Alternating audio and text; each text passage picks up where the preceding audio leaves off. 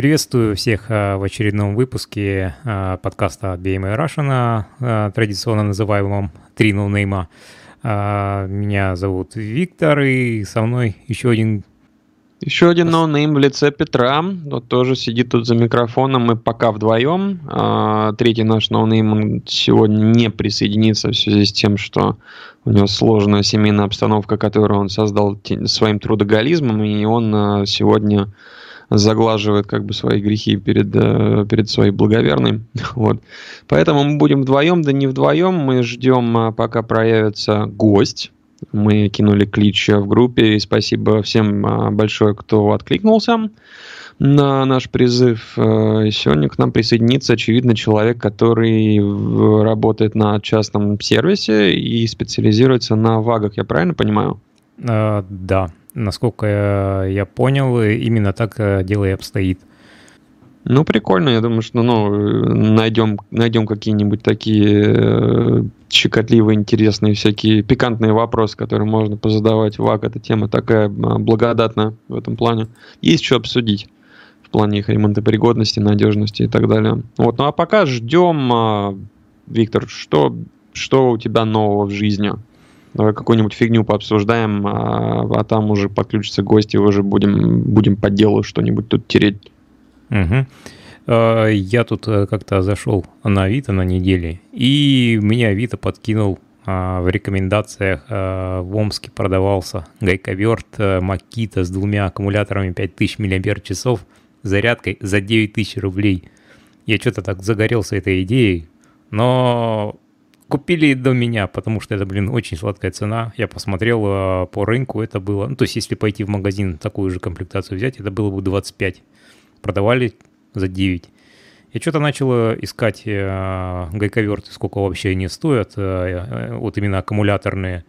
Наткнулся на китайский аккумуляторный гайковерт на аккумуляторах Makita, который с бесщеточным мотором, то есть бесколлекторным, это типа новомодные, которые очень дорого стоят, за 3000 рублей на Алиэкспрессе. И угу. что-то как-то начал искать информацию, насколько это все плохо. И вот э, хотел поделиться э, таким вот каналом. Я случайно наткнулся на канал, вот на ютубе как раз с обзором этого гайковерта. А, канал англоязычный называется AVE, AVE, три таких буквы. Mm. А, там чувак очень крутые обзорчики делает инструмента, но там он явно технариум, по-моему, с металлообработкой, что ли, что-то занимается. И вот он очень необычно обозревает э, инструмент, то есть у него вполне может быть там типа обзор минут на 30 какого-нибудь широповерта, из них э, он показывает в работе его э, минуты две. Все остальное это он обсуждает, это внутри, внутрянку. Ну или там... Э, разберет, а потом сидит это и думает, блин, а как это собрать? Я не забыл, как, как я его разбирал. Ну что, его смотрят хоть? А, да, у него такой довольно большой канал. Не, у него очень... Он очень как-то эмоционально это все рассказывает, с кучей шут, шуточек и так далее. То есть очень интересно получается. На удивление интересно. Забавно, хотя, казалось бы, тема такая сухая, прям скучная, инструмент и, и, и, и все такое. Ну, забавно, надо будет глянуть. Да, у него еще вот есть же вот у, у многих а, ютуберов, ну, то есть ну, блогеров, а какой-то там а, клич, типа там «Будьте здоровы, там не смотрите телевизор», как говорит Кошарный и так далее. А, у этого чувака вот такой это девиз, это а, «Keep you dick in, in the vice». Ага, нифига себе. Ну, он, видимо, насмотрелся э, Эрика Декаргая, который призывает это держать руки грязными, но он, это, он раз, эта тема у него получила дальнейшее развитие. Ну, у него вот все видео примерно в таком стиле. Довольно интересно. Там смотришь не столько э, потому, что тебе интересен а сам э, какой-то инструмент, а вот именно вот то, как он его разбирает, как комментирует и так далее. Понятно. Мне тоже Drive 2 подкинул, э, подкинул одну штуку, которую я не удержался, не смог не приобрести. А в барахолке обнаружил на свою машину туманки. У меня одна туманка треснута, а на дроме, естественно, нету этих туманок, или они стоят дорого, или они вместе с бампером предлагаются. А тут за полторашку кто-то выложил целые туманки, я их купил, не удержался. Вот из таких вот прям незначительных, неинтересных событий в моей жизни я купил туманки. Я рад. А еще в Москве погода классная ну, уже полгода такого не видел, чтобы всю неделю светило солнце, чтобы было сухо, можно гулять, можно кататься. Правда, дороги политы каким-то этим невысыхающим говном, который сейчас, правда, высохло уже вроде бы как, но первые дни я прям вижу асфальт сухой, но когда вот погода нормально установилась, я вижу асфальт сухой, но на первый, на второй букс.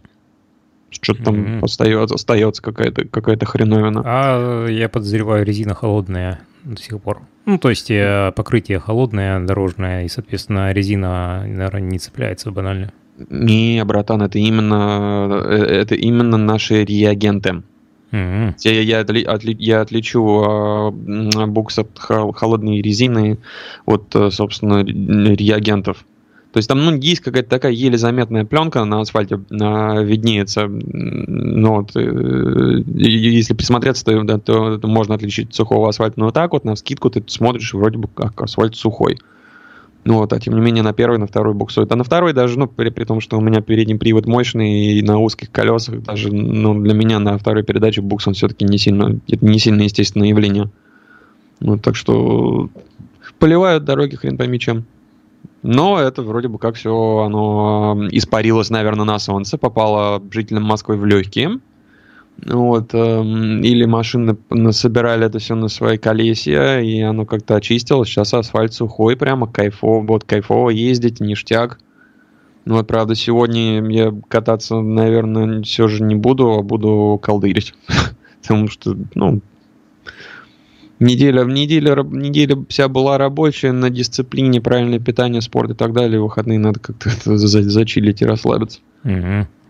Я тут э, тоже на неделе нашел наконец-то для Сивика задние суппорта рабочие.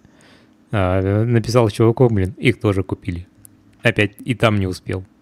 Mm, отстой, отстой прям. Да у меня как-то не везет. Я, то есть я регулярно что-нибудь нахожу такое интересное, что мне очень хочется купить, и это обязательно уже куплено кем-то другим. Причем а, бывает то, что типа там а, продали утром, продали там, не знаю, там пару часов назад и так далее. Вот... А ты чем, чем, чем, что тебе мешает воспользоваться Лехиным советом? Он, он же тогда советовал Тазовский поставить. Ну, имелось, наверное, в виду, я переслушал тот подкаст, как-то там оно ну, не, не сильно мысль была до конца артикулирована и развита и доведена. Там, по-моему, имелось в виду поставить передние тазовские тормоза на заднюю ось Сивика. А обычно, с... обычно так и делают. Обычно а так смысла делают. нет. А ручник-то как ты сделаешь? У меня-то тормоза отлично работают, у меня именно ручник не работает. Вот оно что. Второй да. суппорт повесить. А вот второй суппорт я думал а, сделать. Это даже, думаю, можно на текущем диске сделать. Но это надо а, поговорить с какими-нибудь токарями, чтобы это сделать вот планшайбу а, под еще какой-нибудь дешевый суппорт. Потому что второй покупать дорогой что-то как-то не очень охота. Ну, кстати, ну, можно и э, гидроручник заморочиться сделать. А такие, как какие-нибудь суппорта передние. Я тут, знаешь, э, что как-то видел, давно, это давным-давно было, оказывается, у Майбахов, у них э, спереди два, у них спереди два суппорта. Причем два мощных суппорта, да, по-моему, по, по, по 6 поршней каждый. Вот, и они как-то обволакивают весь тормозной диск. Я когда увидел, я охренел. Больше нигде я, кроме Майбаха, такой фишки не видел. Два здоровенных суппорта на один а, тормозной диск спереди. А я вот на неделе где-то, я не помню, какая машина, вот какой я читал машины, а у какой-то из, из современных на каком-то современном автомобиле а впереди стоит 10-поршневые на суппорта. Ну, 10-поршневые это, это не рекордное значение. Я видел тюнячие комплекты, по-моему, от EP Racing или еще от кого-то на 12 поршней. Mm-hmm. Это еще в быт, бытность работы этим самым автомобильным журналистом, слэш бумагоморателем. Ну, вот я на Альфа Ромео, по-моему, кто-то турбанул, по-моему, Альфу и поставил вперед э, какие-то 12-поршневые суппорта от кого-то там. Не помню точно от кого от какой фирмы. Ну вот запомнил эту цифру, я тогда тоже немножко в осадок выпал. Думаю, нифига себе, надо, оказывается, так бывает. А зачем? Зачем? Тем более в наших условиях эти все 12, ну, чем больше суппортов, тем больше у тебя поршней, которые могут закиснуть. Да, чем больше. Вот. Хотя я подозреваю, владельцам таких суппортов э, не сильно обеспоко... Э, они не сильно беспокоятся о цене обслуживания данных э, суппортов, потому что они, наверное, это могут себе это позволить. Не, ну это да, если только ну, не, не в формате каких-нибудь, каких-нибудь тормозов промо, например, да, которые там максимально дешманские. Mm-hmm. Вот они уже, наверное, знаешь, кстати, у кого мало э, поршней, мало поршневые суппорта, на, на удивление. У, э, у эмок, у BMW-шных э, где-то годов, ну там 2006, 7, 8, 9, вот так. Это mm-hmm. E92, у E92 оказывается спереди однопоршневые, сзади однопоршневые тормоза. И у М5 E60 тоже спереди два, по два поршня, по-моему, а сзади по одному. Тоже довольно, довольно такая удивительная деталь, при том, что тогда уже как бы было модно прям много-много-много поршней совать в э, суппорта, а вот у BMW-шек э, тех лет, у этих вот у эмок, у них мало было поршней, при том, что тормозные диски там были огроменные. Я думаю, ты сам видел, какие там большие диски стоят в E60, э, например, в M5. Угу. А я подозреваю, там именно размер поршня был большой. Ну, скорее всего, да, да. А в чем логика-то, кстати, установки большого количества поршней? А я вот тоже сейчас как раз думал, а вот почему вот э, ставят... А, наверное, из-за компактности. Э, большой поршень, э, получается, и толстый суппорт. А маленькие поршни можно в ряд расположить, то есть по диаметру диска, и, соответственно, наверное, толщина будет, то есть размер диска будет меньше, ну, не диска, вернее, суппорта будет меньше, а, соответственно, меньше неподрессоренная масса будет. Скорее То всего, из-за этого. Не, вопрос не в том, не в силе сжатия э, тормозных дисков с суппортами, а, а именно в том, чтобы Я да. То есть, ну, один и второй. Может, нас, наш гость это сможет, сможет, сможет помочь нам э, порассуждать на эту тему и прийти к какому-то правильному выводу. Как он там, кстати, еще не... О, да что-то он как-то пока мол, отмалчивается. Хотя а в контак... прочитал. Кон ВКонтакте ему написать, например. А я ему типа, как раз что, ВКонтакте и написал. Что, братан, мы уже тут это общаемся, тебя ждем. Ну, пока... Ну, пока... Да. Пока... Кстати, я вот хотел это упомянуть-то. А, ты упомянул М5. Э, я сейчас читаю ну. книжку про Марка Вебера. Если кто не знает, это был такой э, пилот, ну, то есть, э, он сейчас есть, конечно, я имею в виду. Знаменитый летун, летун, летун, знаменитый на Мерседесе, этот знаменитый на Ютубе растиражированный клип, как Мерседес э, на, в Лимане, по-моему, да? Да, да. CLK GTR, он как-то взлетает мордой вверх. А это как раз, по-моему, вот самый известный клип на эту тему, он с участием таки Марка Вебера, который тогда, он даже, по-моему, сильно не повредился. А, да, он чудом а, выжил, есть э, вот как раз там э, это первая забавная ситуация, и есть еще пара забавных ситуаций э, с ним. Когда он из Формулы, по-моему, 3 перешел э, в Мерседес, в заводскую команду, это так его была первая профессиональная работа как автогонщика, ему выдали там какой-то Мерседес, и он где-то там в Европе, по-моему, в Польше, ну, соответственно, топанул тапку в пол, короче, и там носился как угорелый. И фура перед ним разворачивалась, он не успел оттормозиться и протаранил просто фуру там э, на новом Мерседесе, который только что ему выдали. Э, от него, ну, за него потом Мерседес очень сильно отмазывался, кое-как успокоили это владельца этого фуры, который его там чуть не убил.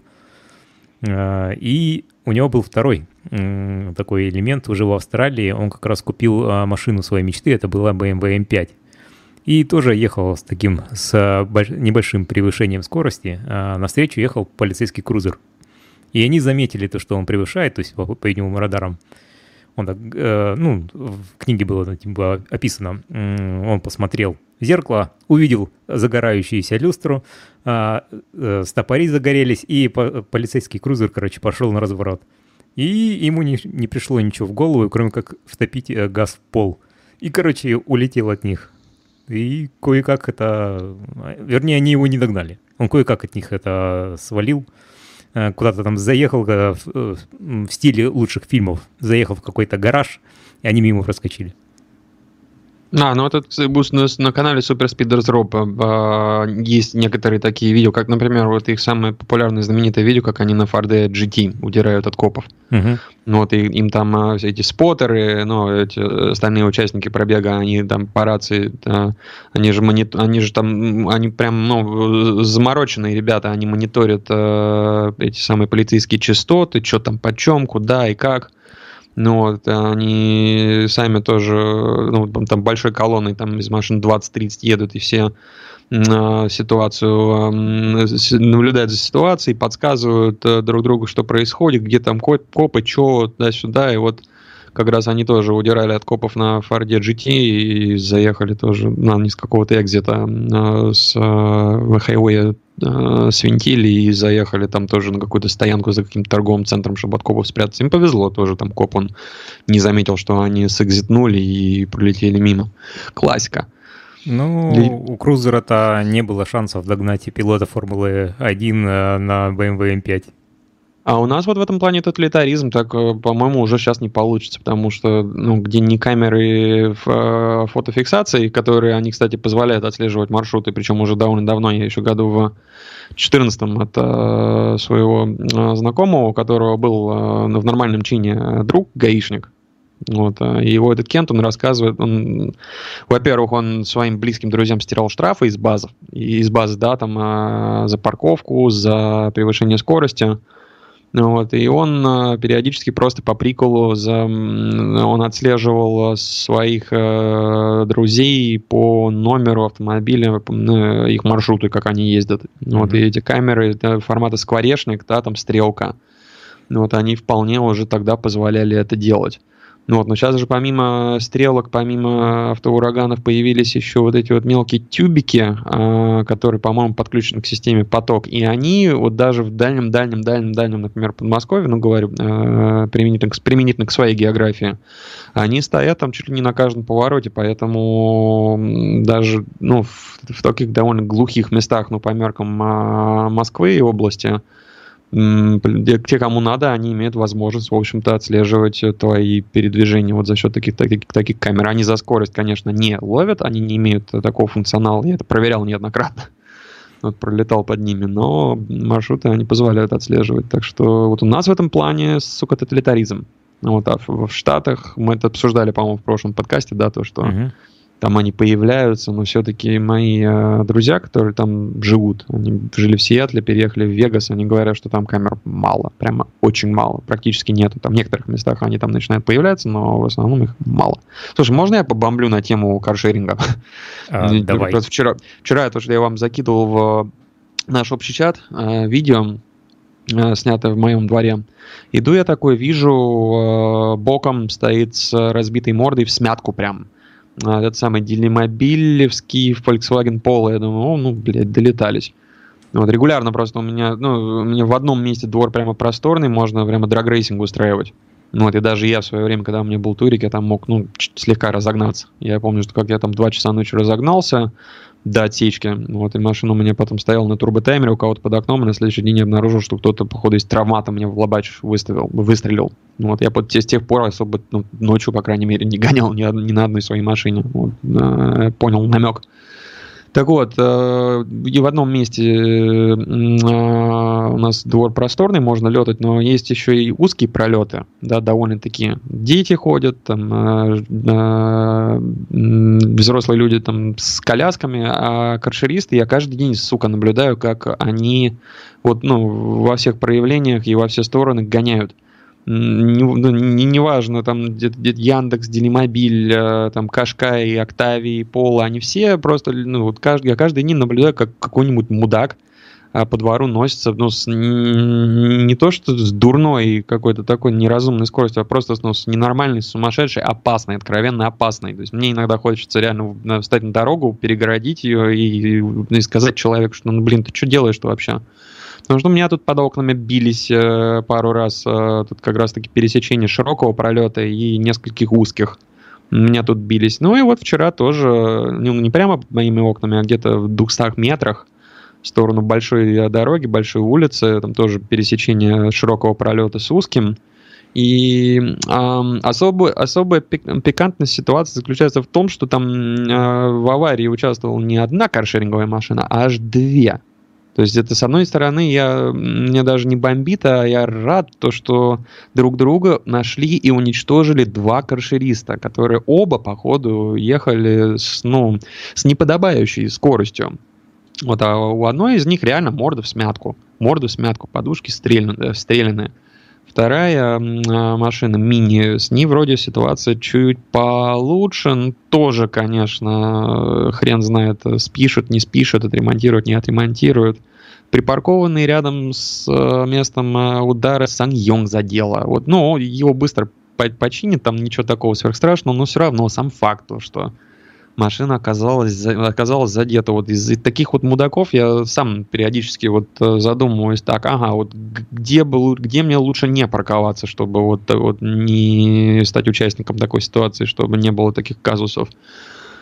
Вот, в общем, культура э, каршеристов, как культура э, вождения их, э, она реально она, она заставляет меня порой, порой э, дополнительно переживать вот на тему того, где мне лучше поставить свою машину, чтобы ее увести от потенциального удара. Ну вот, и в связи с этим, конечно, и, блин, даже, даже не знаю, какой можно вывод э, на этой основе сделать. Ну, наверное, если там из числа наших слушателей там пара каршеристов это услышат, хотя бы по два, во дворах не гоняйте. Ну и в принципе как-то относитесь к машине, мы это тоже перебирали миллион раз там в других подкастах, относитесь к машине с большим, даже не к машине, а, к окружающим, с, с большим уважением. Вы поймите, что летая по двору, можете, во-первых, себе очень сильно испортить жизнь, во-вторых, можете, ну, там, вплоть до того, что кого-нибудь убить если кто-нибудь кто-нибудь перед вами выскочит, а во дворе, а во дворе как бы э, потенциал для этого всегда имеет место, так что... Во дворе обычно бегают дети. Ну вот да, да, да. Как бы, как, как хорошо потом на душе это будет, да, когда, если под твои, под твои колеса попадет чей-то ребенок. Вот когда ты как, как ебанат по двору летал на своем каршеринге. Они летают, блин, вот э, всякий раз я вот, я вот хожу даже по городу и там по, по несколько раз на дню, если я краем уха услышал, как вот кто-то в звон выкручивает вот эту вот нудно, мудово, паскудно звучащую рядную четверку, это по-любому едет какой-нибудь Volkswagen Polo каршеринговый. Ну, иногда хорошо, хрен с ним, Шкода Rapid, что, в принципе, это одни и те же яйца. Они, они, они ездят прям как эти самые, господи, а! А, в общем, а, когда я был в Москве, я тоже видел, как а, каршеринг э, из, э, по-моему, на МКАДе с крайнего левого э, с крайней левой полосы на, на большой скорости, наверное, там вот 140-150 летел и уходил сразу на съезд вправо. Это тоже, конечно. А вот интересно, вот почему вообще не гоняют? Это потому что это не их машину, или они на своей также бы гоняли? Или это может быть те, кто не мог себе вообще позволить машину, э, и, но могут позволить себе каршеринг, и вот так мудачество, ну, таким мудачеством занимаются? На самом деле это очень интересный вопрос, на который у меня ну, э, нету полноценного какого-то такого хорошо продуманного ответа. То есть, ну, поспекулировать, конечно, на эту тему я готов, но мне кажется, что все, все мои измышления на этот счет, они, ну, они окажутся ну, так слабоваты, и, я не могу, не могу, к сожалению, претендовать на то, что они близки к истине. Я, кстати, посмотрел вчера видео, ну, видео на канале, на втором канале Академика по рекомендации Лехи о том, как э, дебилоиды э, испортили каршеринг в России, или как там так называется, не помню точно. Э, ну, мне понятнее, на самом, на самом деле, после, после просмотра этого видео и э, после твоего вопроса, который ты, который ты только что задал, э, меня лично вопросов, связанных с тем, почему они так э, гоняют, ну, у меня вопросов таких стало больше. Я вот чем дальше, тем меньше, меньше это понимаю, потому что, ну, э, не совсем понятно.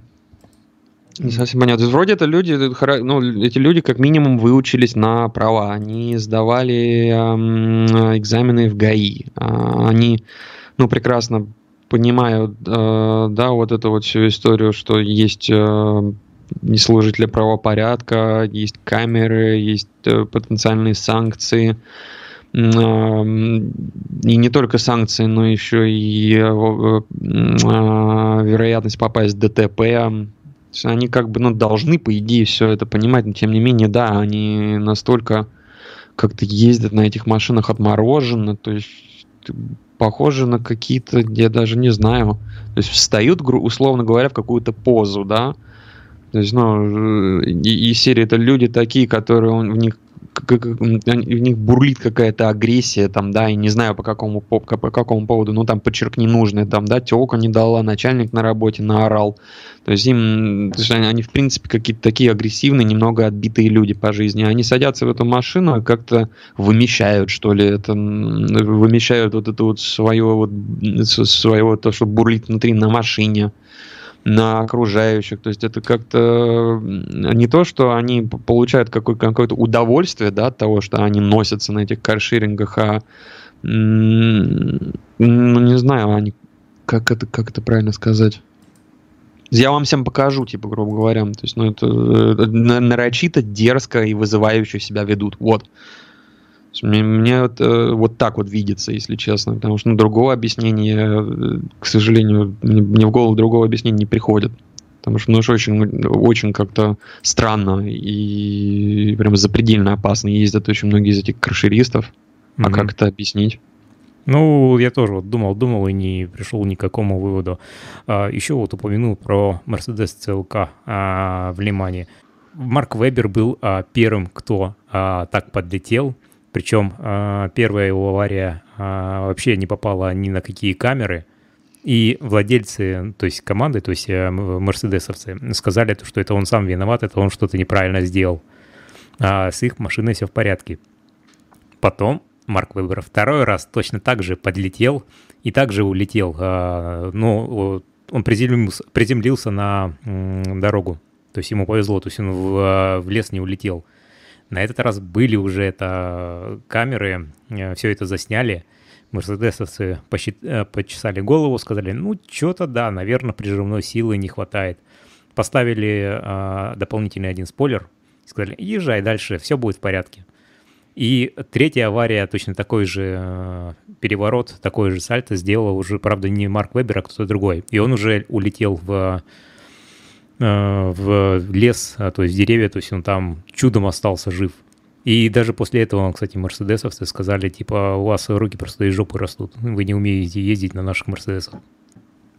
Кстати, на тему смертельных аварий, а, как, как оказывается, Слушай, ну, во-первых, в Формуле 1, по-моему, не так давно, буквально пару лет назад, кто-то насмерть разложился на Гран-при Японии. Ну, то есть, ну, я, я забыл, как а, пилоты зовут. А, но, ну, и даже он не на месте погиб, а он, по-моему, умер в больнице там через энное количество времени.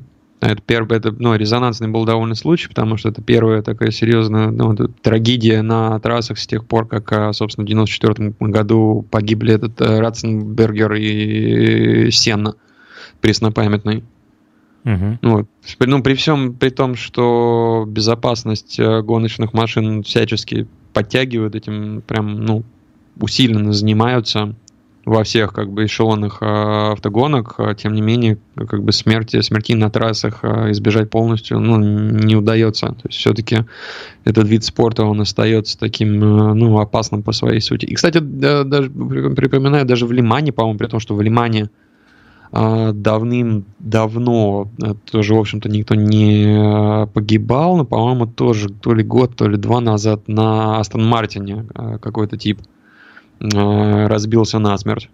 То есть тоже я не помню, как был это зовут, но точно, что был, точно помню, что был такой случай. Думаю, что при желании это можно поднять э, Википедию и посмотреть. Я удивился. Ну, просто в какой-то момент мне стало интересно, вот насколько дала а, плоды вот эта политика, направленная на, на тотальное повышение безопасности в автогонках. И, ну, при всем при том, что сейчас, естественно, там скорости выросли, и э, даже несмотря на это, пилоты начали гибнуть гораздо меньше, ну, чем в те же 70-е годы, когда вообще не запаривались, когда э, там, например, погиб, погибли пилоты вроде Джима Кларка, а, кстати, насчет Джима Кларка, да, такое небольшое лирическое отступление, как я люблю. А, Колин Чапман-то по поводу Джима Кларка, он же вообще себя, ну так, хорошенько себя за это как бы корил, за то, что Джим Кларк погиб, потому что он понимал и, наверное, не без оснований понимал, что вам это во многом его вина о том, что Джим Кларк погиб, потому что Колин Чапман, он был чем одержим? Он был одержим тем, чтобы делать свои машины гоночные максимально легкими, вплоть до того, что я слышал такую байку, а, а у, у него в каком-то из лотосов моторный щит а, был выполнен в виде, ну, банально какого-то то ли листа бумаги, покрашенного а, серебрянкой, да, чтобы это было похоже на металлическую перегородку. Но по факту это бумажный, сука, моторный щит. Или там какой-то картонный. Слышал я, короче, такую байку. Mm-hmm. Вот. Ну и как, как следствие, при том, что он стремился к э, тотальному облегчению своих гоночных болидов, они, в общем-то, делались не сильно безопасными. Вот, и когда погиб Джим Кларк, он, видимо, его, его это прям он это в полный рост прямо осознал, вот что я наделал и к чему, к чему вот привели меня мои вот эти вот все стремления. Привели к тому, что погиб э, мой любимчик Джим Кларк, он ушел, по-моему, в режим, ушел, ушел в какой-то режим затворничества, по-моему, на неделю там на, на там телефон, телефон не брал. Так его это сильно так его это сильно выбило из колеи. В общем, да. Ну, в принципе, в принципе, да, я, я, наверное, все сказал на тему безопасности, все все поняли. так что. Да, мне опять вспомнилась книжка, которую читал про Инди 500, то есть про Индикарт в 60-х. А, там вот э, эта же проблема обсуждалась, то, что ради скорости жертвовали очень часто безопасностью и надежностью. И некоторые а, машины, не помню какие точно, обязали даже официалы ездите с натянутой сеткой под днищем, чтобы э, ловить отваливающиеся запчасти. Угу. Да, угу. и там народ, соответственно, быстро эти сетки под гузниками обозвал. Это как у Rolls-Royce, а, у гражданских а, в там 90-е годы вроде бы как были дополнительные какие-то эти сборники технических жидкостей. Даже если у тебя поддон протек, а у британских машин в те годы с надежностью было все не очень хорошо, а, то вот эти вот капельки, они попадали в этот сборник, в дополнительный поддон, потому что, ну, логика была такая, что выглядит не солидно, когда на парковочном месте стоял припаркованный какой-нибудь Rolls-Royce или Bentley, а потом он уехал, и там остались какие-то масляные пятна. Вот, Хорошая поэтому идея, их оборудовали. Да. Не знаю, насколько это правда, но я вот тоже что-то, что-то такое я вроде слышал, что была такая фишка у Rolls-Royce э, времен ну, той эпохи, 90-х годов. А, короче, гостя, похоже, не будет, потому что скайп я не могу на него а, дозвониться, то есть э, нет возможности позвонить именно по номеру телефона. Скайп требует денег, а денег у меня нет, а сейчас пополнять это долго и так далее.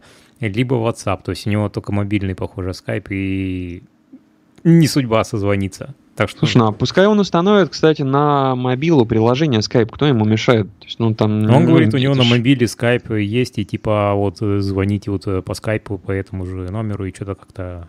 У меня требует денег Skype. Банально. Слушай, а, а может он подскажет свой этот самый username? А, да, я спросил username, он говорит, вот номер телефона, вот по нему звоните. Ну, что-то как-то, короче, там ну ладно, короче, Предпо... наш... предлагаю тогда пропустить э, э, тему наш... по ремонту автомобилей. Там есть э, близкая тема к тому, что мы только что обсуждали: тупизм на дорогах и невнимательность водителей. Гость оказался сложным, поэтому да, будем будем обсуждать ваши темы, остальные предложенные вами темы. А, как еще раз глупость на дороге? Тупизм на дорогах и невнимательность водителей. А, тупизм на дорогах, невнимательность на водителей. Слушай, на самом деле, э, в моей голове все вот эти вот а, во-первых, все часть из того, что мы с тобой только что обсуждали, а точнее то, о чем я сейчас моноложничал. Но это скорее Хотя... мудачизм. они тут а, а, оно, оно все, у меня в голове все это переплетается. Ну, во-первых, эм, э, забота о безопасности в Формуле 1, она переплетается как на такие... Ну, я смогу, если позволишь, я могу развернуть логическую цепочку и как раз-таки прийти к тупизму и к мудачизму на дорогах. Давай, а потом я поделюсь своими мыслями по этому поводу, потому что у меня тоже кое-что есть сказать. Окей, а, значит, э, на тему безопасности, безопасности Формулы, Формулы, в Формуле 1, и не только в Формуле 1, других автогонках, хочу сказать, что ну, я понимаю, откуда идет эта забота о безопасности, но при всем при этом есть альтернативная э, точка зрения, есть альтернативный взгляд на эту тему, ну, вот, который транслирует некоторые но люди, которые считают себя а романтиками, да, они считают, что это повальное увлечение безопасностью, что оно э, отнимает у формулы и у автоспорта часть аллюра, часть очарования. Потому что, ну, по своей сути, все эти виды спорта, они опасны просто по своей природе. Вот. И э, стремление к тому, чтобы они были максимально безопасными, Получает, получается, что ну, это приводит к кастрации да, uh-huh. автоспорта. То, что э, там какие-то люди, они стремятся к тому, что... Ну, некоторые считают, что забота о безопасности ведет к тому, что вот эти вот все виды спорта, они становятся в неком смысле кастрированными. Вот. И но я на самом деле вот эту тему безопасности вот хотел в каком-то из предыдущих подкастов э, обсудить. Э, и ну, забавно, да, как получилось, что сегодня удалось все-таки коснуться этого вопроса. Э, как у меня в моем понимании, это, вот эта безопасность э, формулы, в Формуле 1 в автоспорте, она связана с э, нашей повседневной жизнью. В общем, в нашей повседневной жизни автомобильной тоже прослеживается, в общем-то, забота о безопасности вроде бы как э, все эти штрафные санкции, снижение максимальной скорости, э, отмена нештрафуемого порога, это все направлено на снижение травматизма на дорогах, снижение смертности, повышение безопасности, потому что человеческая жизнь, она бесценна. Вот.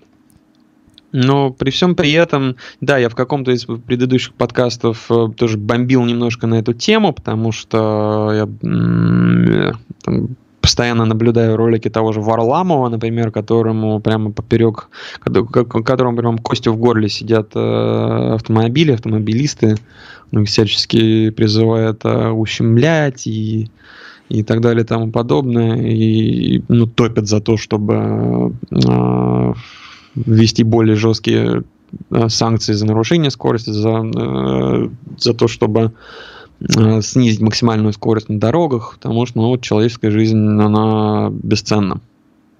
Вот, и я тогда э, как-то немножко меня кинуло в некое абсурдное русло, да, в этой связи. Mm-hmm. То, что, ну, если, если для нас так цена и важна там безопасность, человеческая жизнь, то давайте вообще а, либо отменим тачки вообще, либо скорость там максимально ограничим на уровне 10 км в час. Тогда вообще будет нулевая, нулевая смертность на дорогах. Ну, вот и сейчас, ну, и с тех пор я подумал и, наверное, пришел к выводу, что не очень было правильно с моей стороны э, вот так вот ставить вопрос, и сейчас, пользуясь тем, что мы пишем новый подкаст, и эта тема оказалась а, затронута, я постараюсь как-то свои мысли немножко пересформулировать, свои отношения немножко а, по-другому преподать вот, касаемо этого вопроса. Ну, с одной стороны, да, заботиться о безопасности нужно, Вот, и я не буду вставать в позу, да, там говорить о том, что вот, э, там человек э, смертен, там и так далее. Ну, не, не буду э, там качать вот эту вот фаталистскую тематику, да, что, блин, ну смерть, она рано или поздно настигнет тебя, и она может настигнуть тебя в виде инфаркта, пока ты будешь лежать на кровати, а может настигнуть тебя там на МКАДе, когда ты там едешь в аэропорт ну вот там в виде какого-нибудь там этого... Хотя при виде каршеринга, по-моему, схватить инфаркт тоже можно. Хм, ну... Ну, видя, э, как они водят, могут перепугать еще как. Слушай, ну вот видишь, да, вот это как бы одно, одни проблемы от них. Во-первых, э, да, риск того, того, что они тебя физически как бы устранят и напугают еще до смерти. Да, если не убьют, то напугают, действительно, это да, есть такое. А, я вот. могу это... Еще, ты еще не потерял нить того, mm-hmm. нить, э, нить моего повествования, что я пытаюсь донести? А, ты плавно переходишь к безопасности, да, я, Да, я плавно, плавно перехожу к дебилам. Я плавно перехожу О, к дебилам. Давай.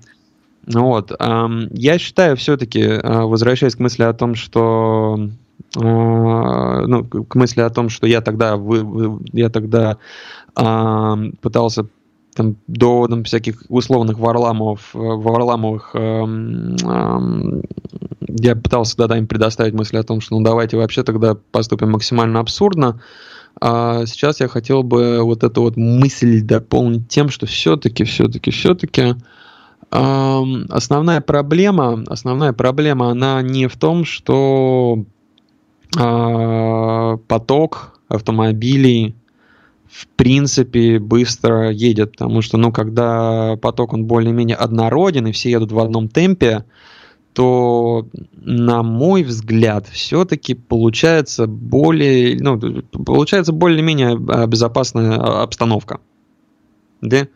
И э, безопасность, она стра- страдает ровно в тот момент, когда из общего ритма э, потока выбивается один какой-нибудь мудозвон.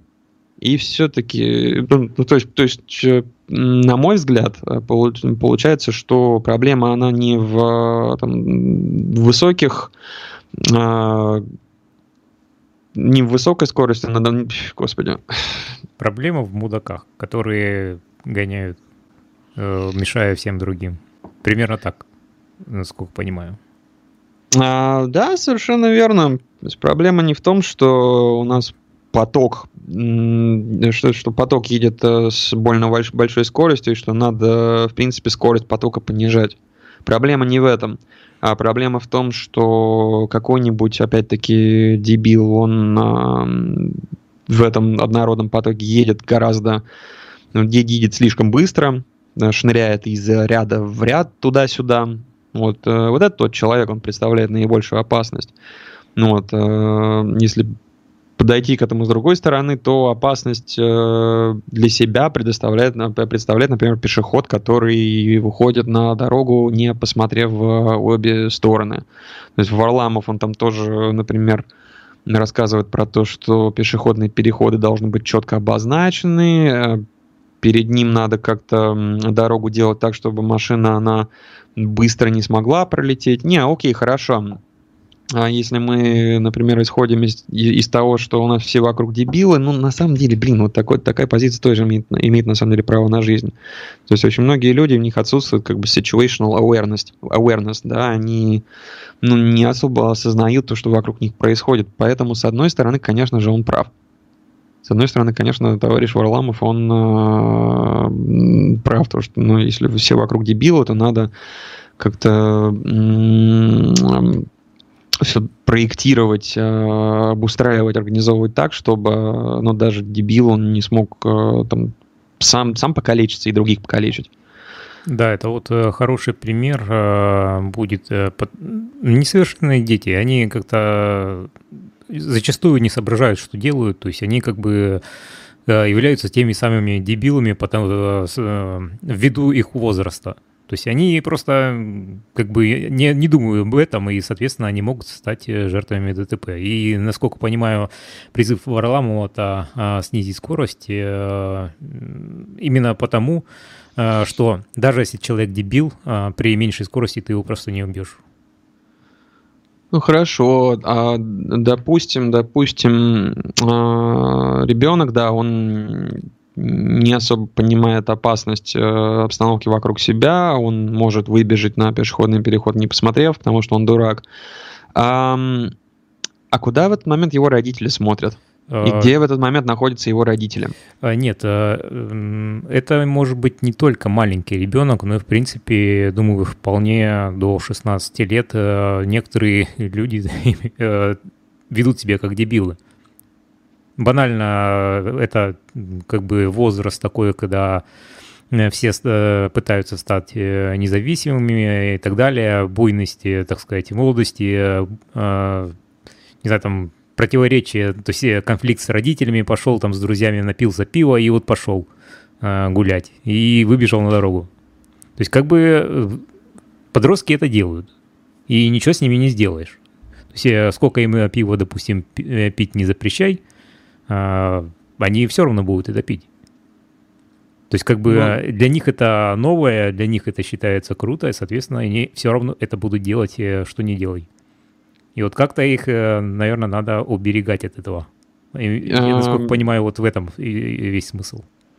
У меня ответ на, на это короткий, состоит из двух слов «закон Дарвина».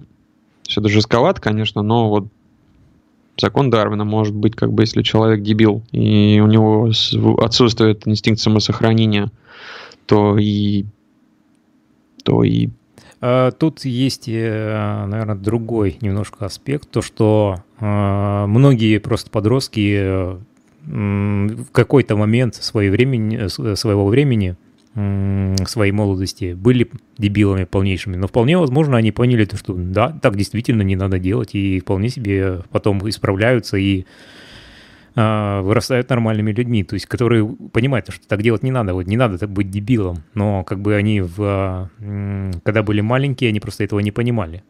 То есть я э, хорошо понимаю вот эту логику, потому что и у меня было в молодости, так сказать, пару моментов э, таких, и у многих знакомых тоже были такие моменты, когда действительно мы вели себя как дебилы, и не надо так вести себя. Но мы в то время это просто не понимали. Слушай, братан, у меня тоже был, кстати, случай. Вот я вот сейчас вот сижу такой и распинаюсь на тему того, что, ну, человек попал под колеса по своей дурости и хер бы с ним. Но у меня тоже был очень похожий случай. Мне как раз было в районе 16 лет. Что-то была зима, я стоял на автобусной остановке и по-моему, мы решили перейти на другую сторону, чтобы на автобус, едущий в другую сторону. Я не помню, зачем, короче, не суть. Э, решили перейти дорогу, я что-то вышел на проезжую часть, вообще не посмотрев, а потом в последний момент я что-то краем глаза замечаю, что в меня а, ну, в мою сторону, в общем движется таз на юзах. Оттормаживается, вот поскольку на дороге снег, то у него не получается оттормозиться полноценно. Вот я в последний момент отхожу, он а, после этого еще, ну, пару корпусов проезжает, а водитель оттуда выбегает на меня, орет, правильно делает, что орет, вот, и уезжает. Ну, в общем, у меня такой вот случай был. Но я все-таки краем глаза его заметил и отошел в сторону. Так что тому, что я выжил и не покалечился, тогда я обязан именно этому.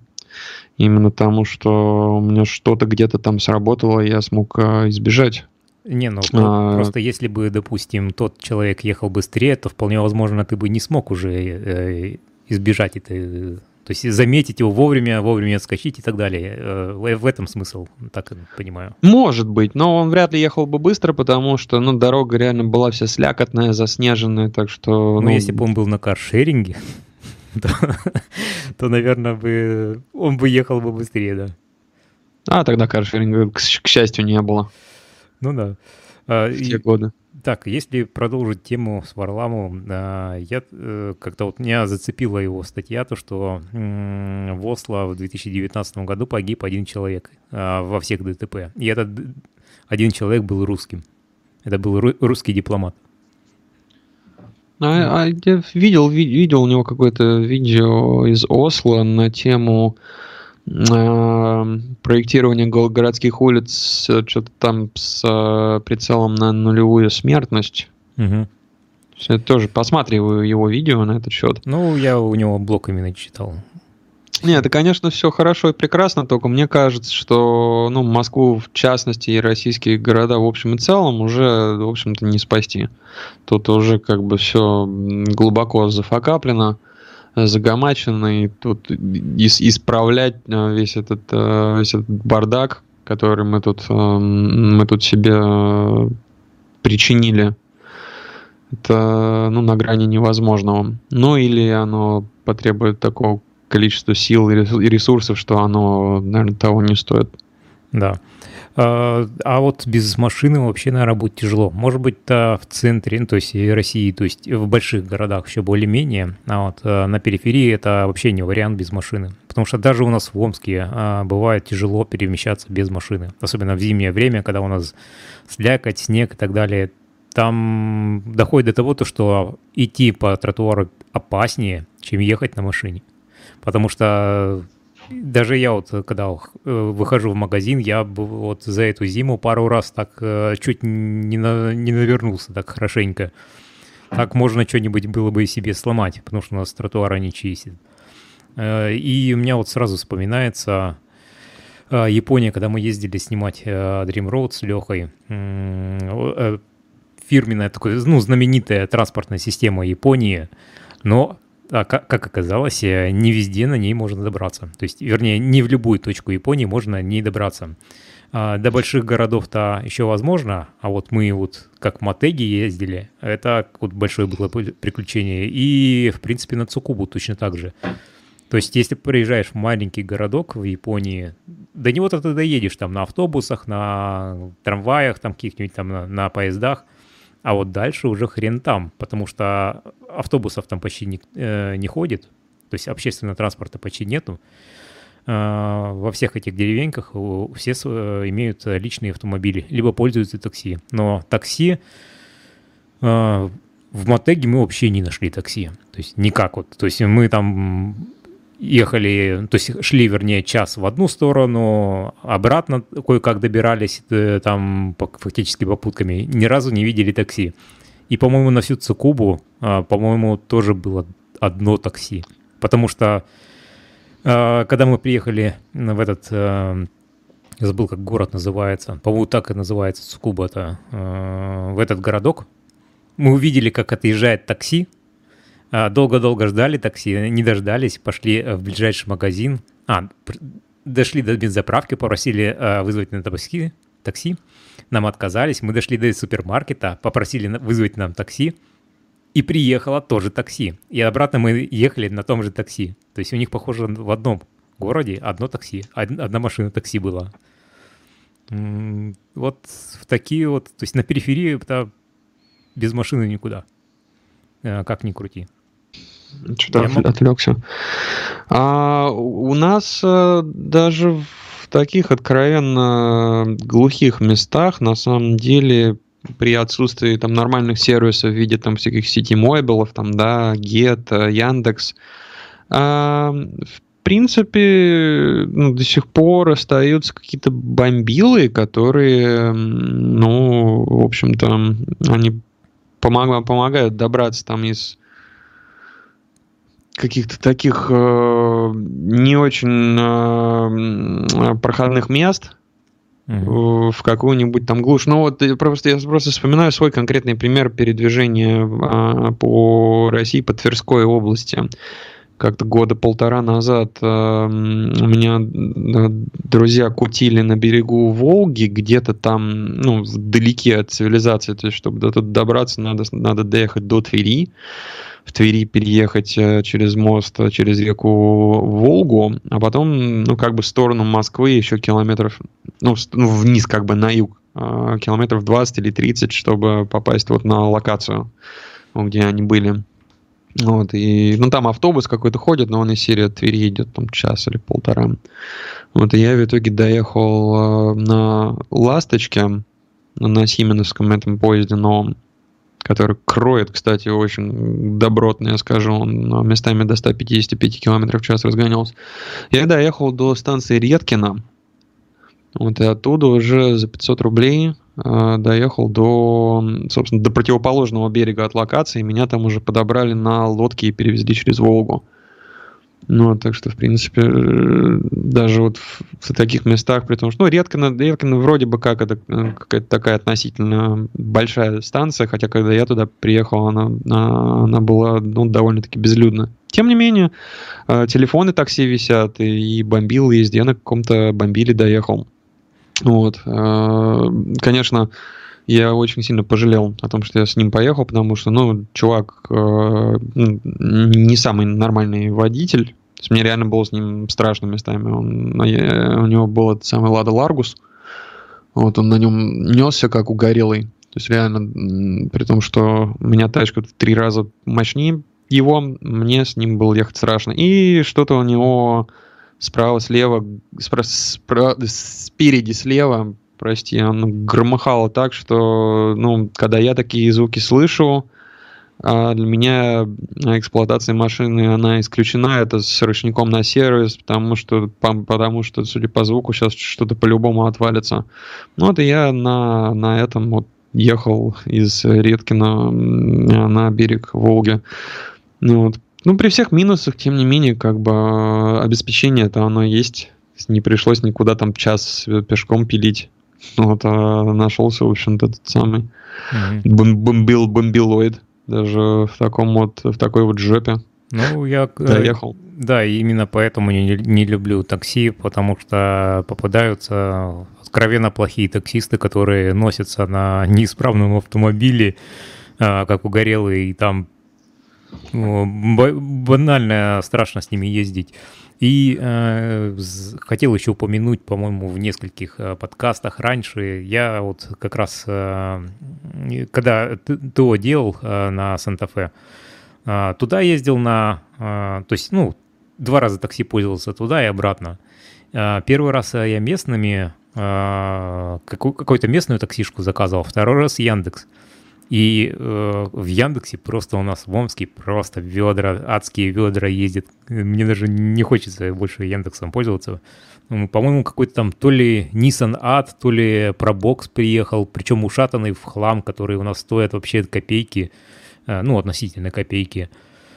Э, и местные, э, местное такси приехало, э, как там, блин, Рено Аркана новая, причем, блин, э, в самой жирной комплектации – то есть 1.3, э, по-моему, турбо, полный привод, э, полная электроника там, то есть там навигация, э, мультимедиа-система, там парктроники, датчики там слепых зон. Я вообще первый раз вижу, чтобы такси так фаршировали. Причем это на автомате, что вдвойне удивительно, потому что такси-то автомат обычно не берут. И вообще какой-то странная такая ситуация получилась. Я вообще не понимаю, зачем покупать э, нафаршированную, э, хоть и Рено, но все равно нафаршированную до самого не могу машину и ставить ее в самый эконом-класс. Mm, хрен его знает. Ну, Рено Аркана, кстати, забавная машина. Это же типа какая-то их вариация на тему BMW X4.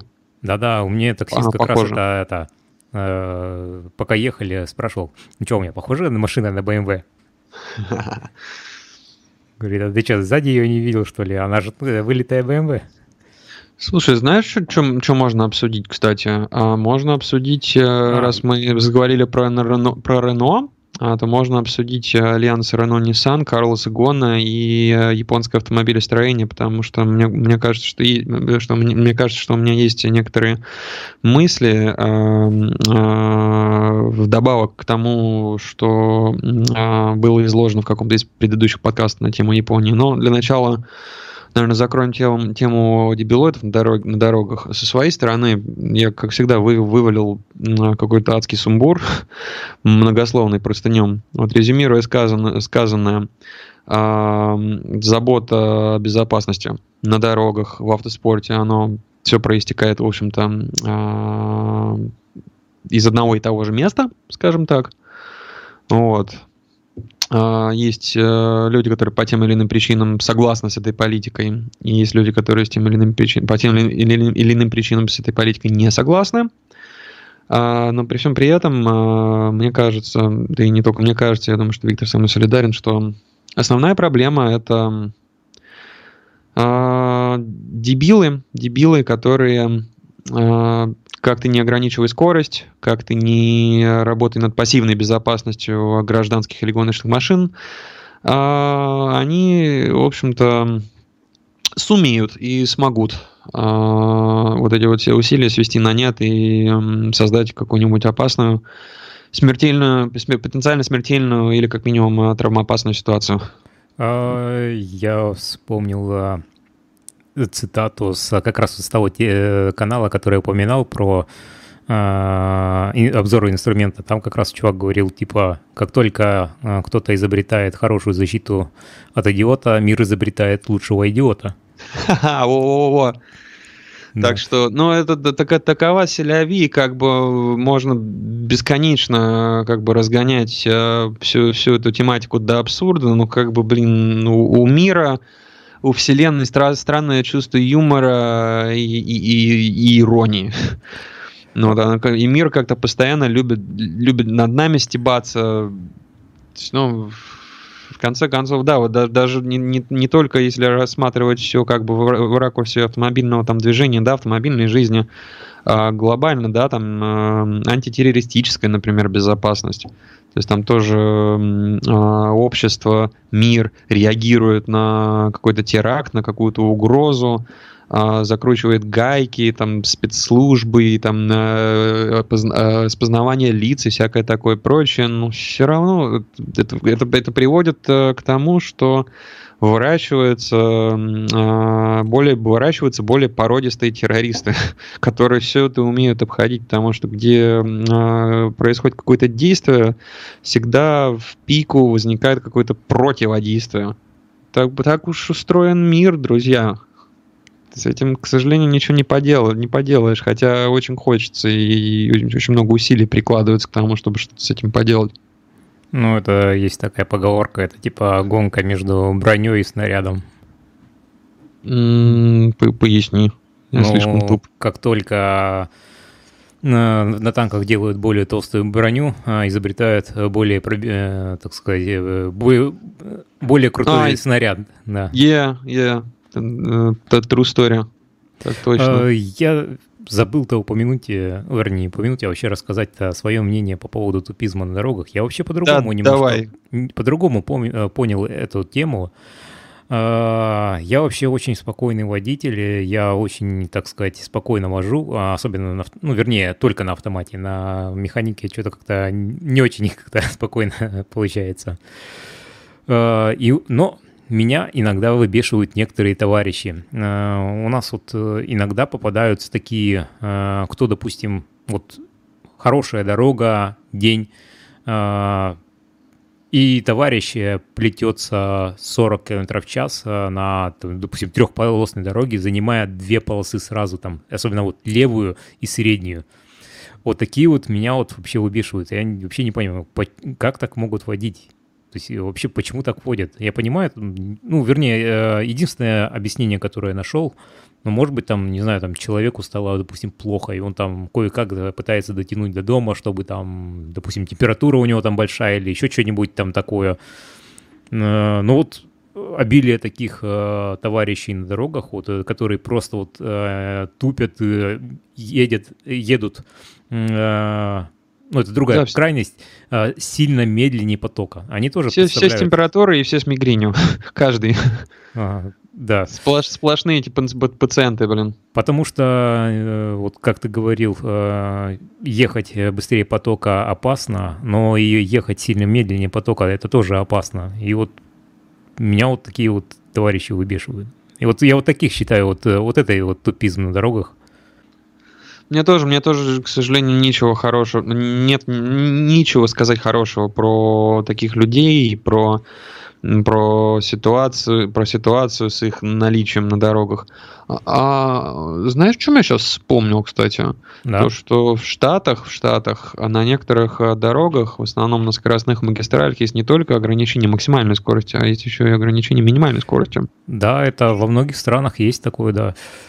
По-моему, даже в Топ-Гире как-то, э, в старом еще Топ-Гире говорили то, что э, кого-то из э, как раз вот этой тройки полиция остановила, потому что он слишком во Франции слишком медленно ехал по автостраде.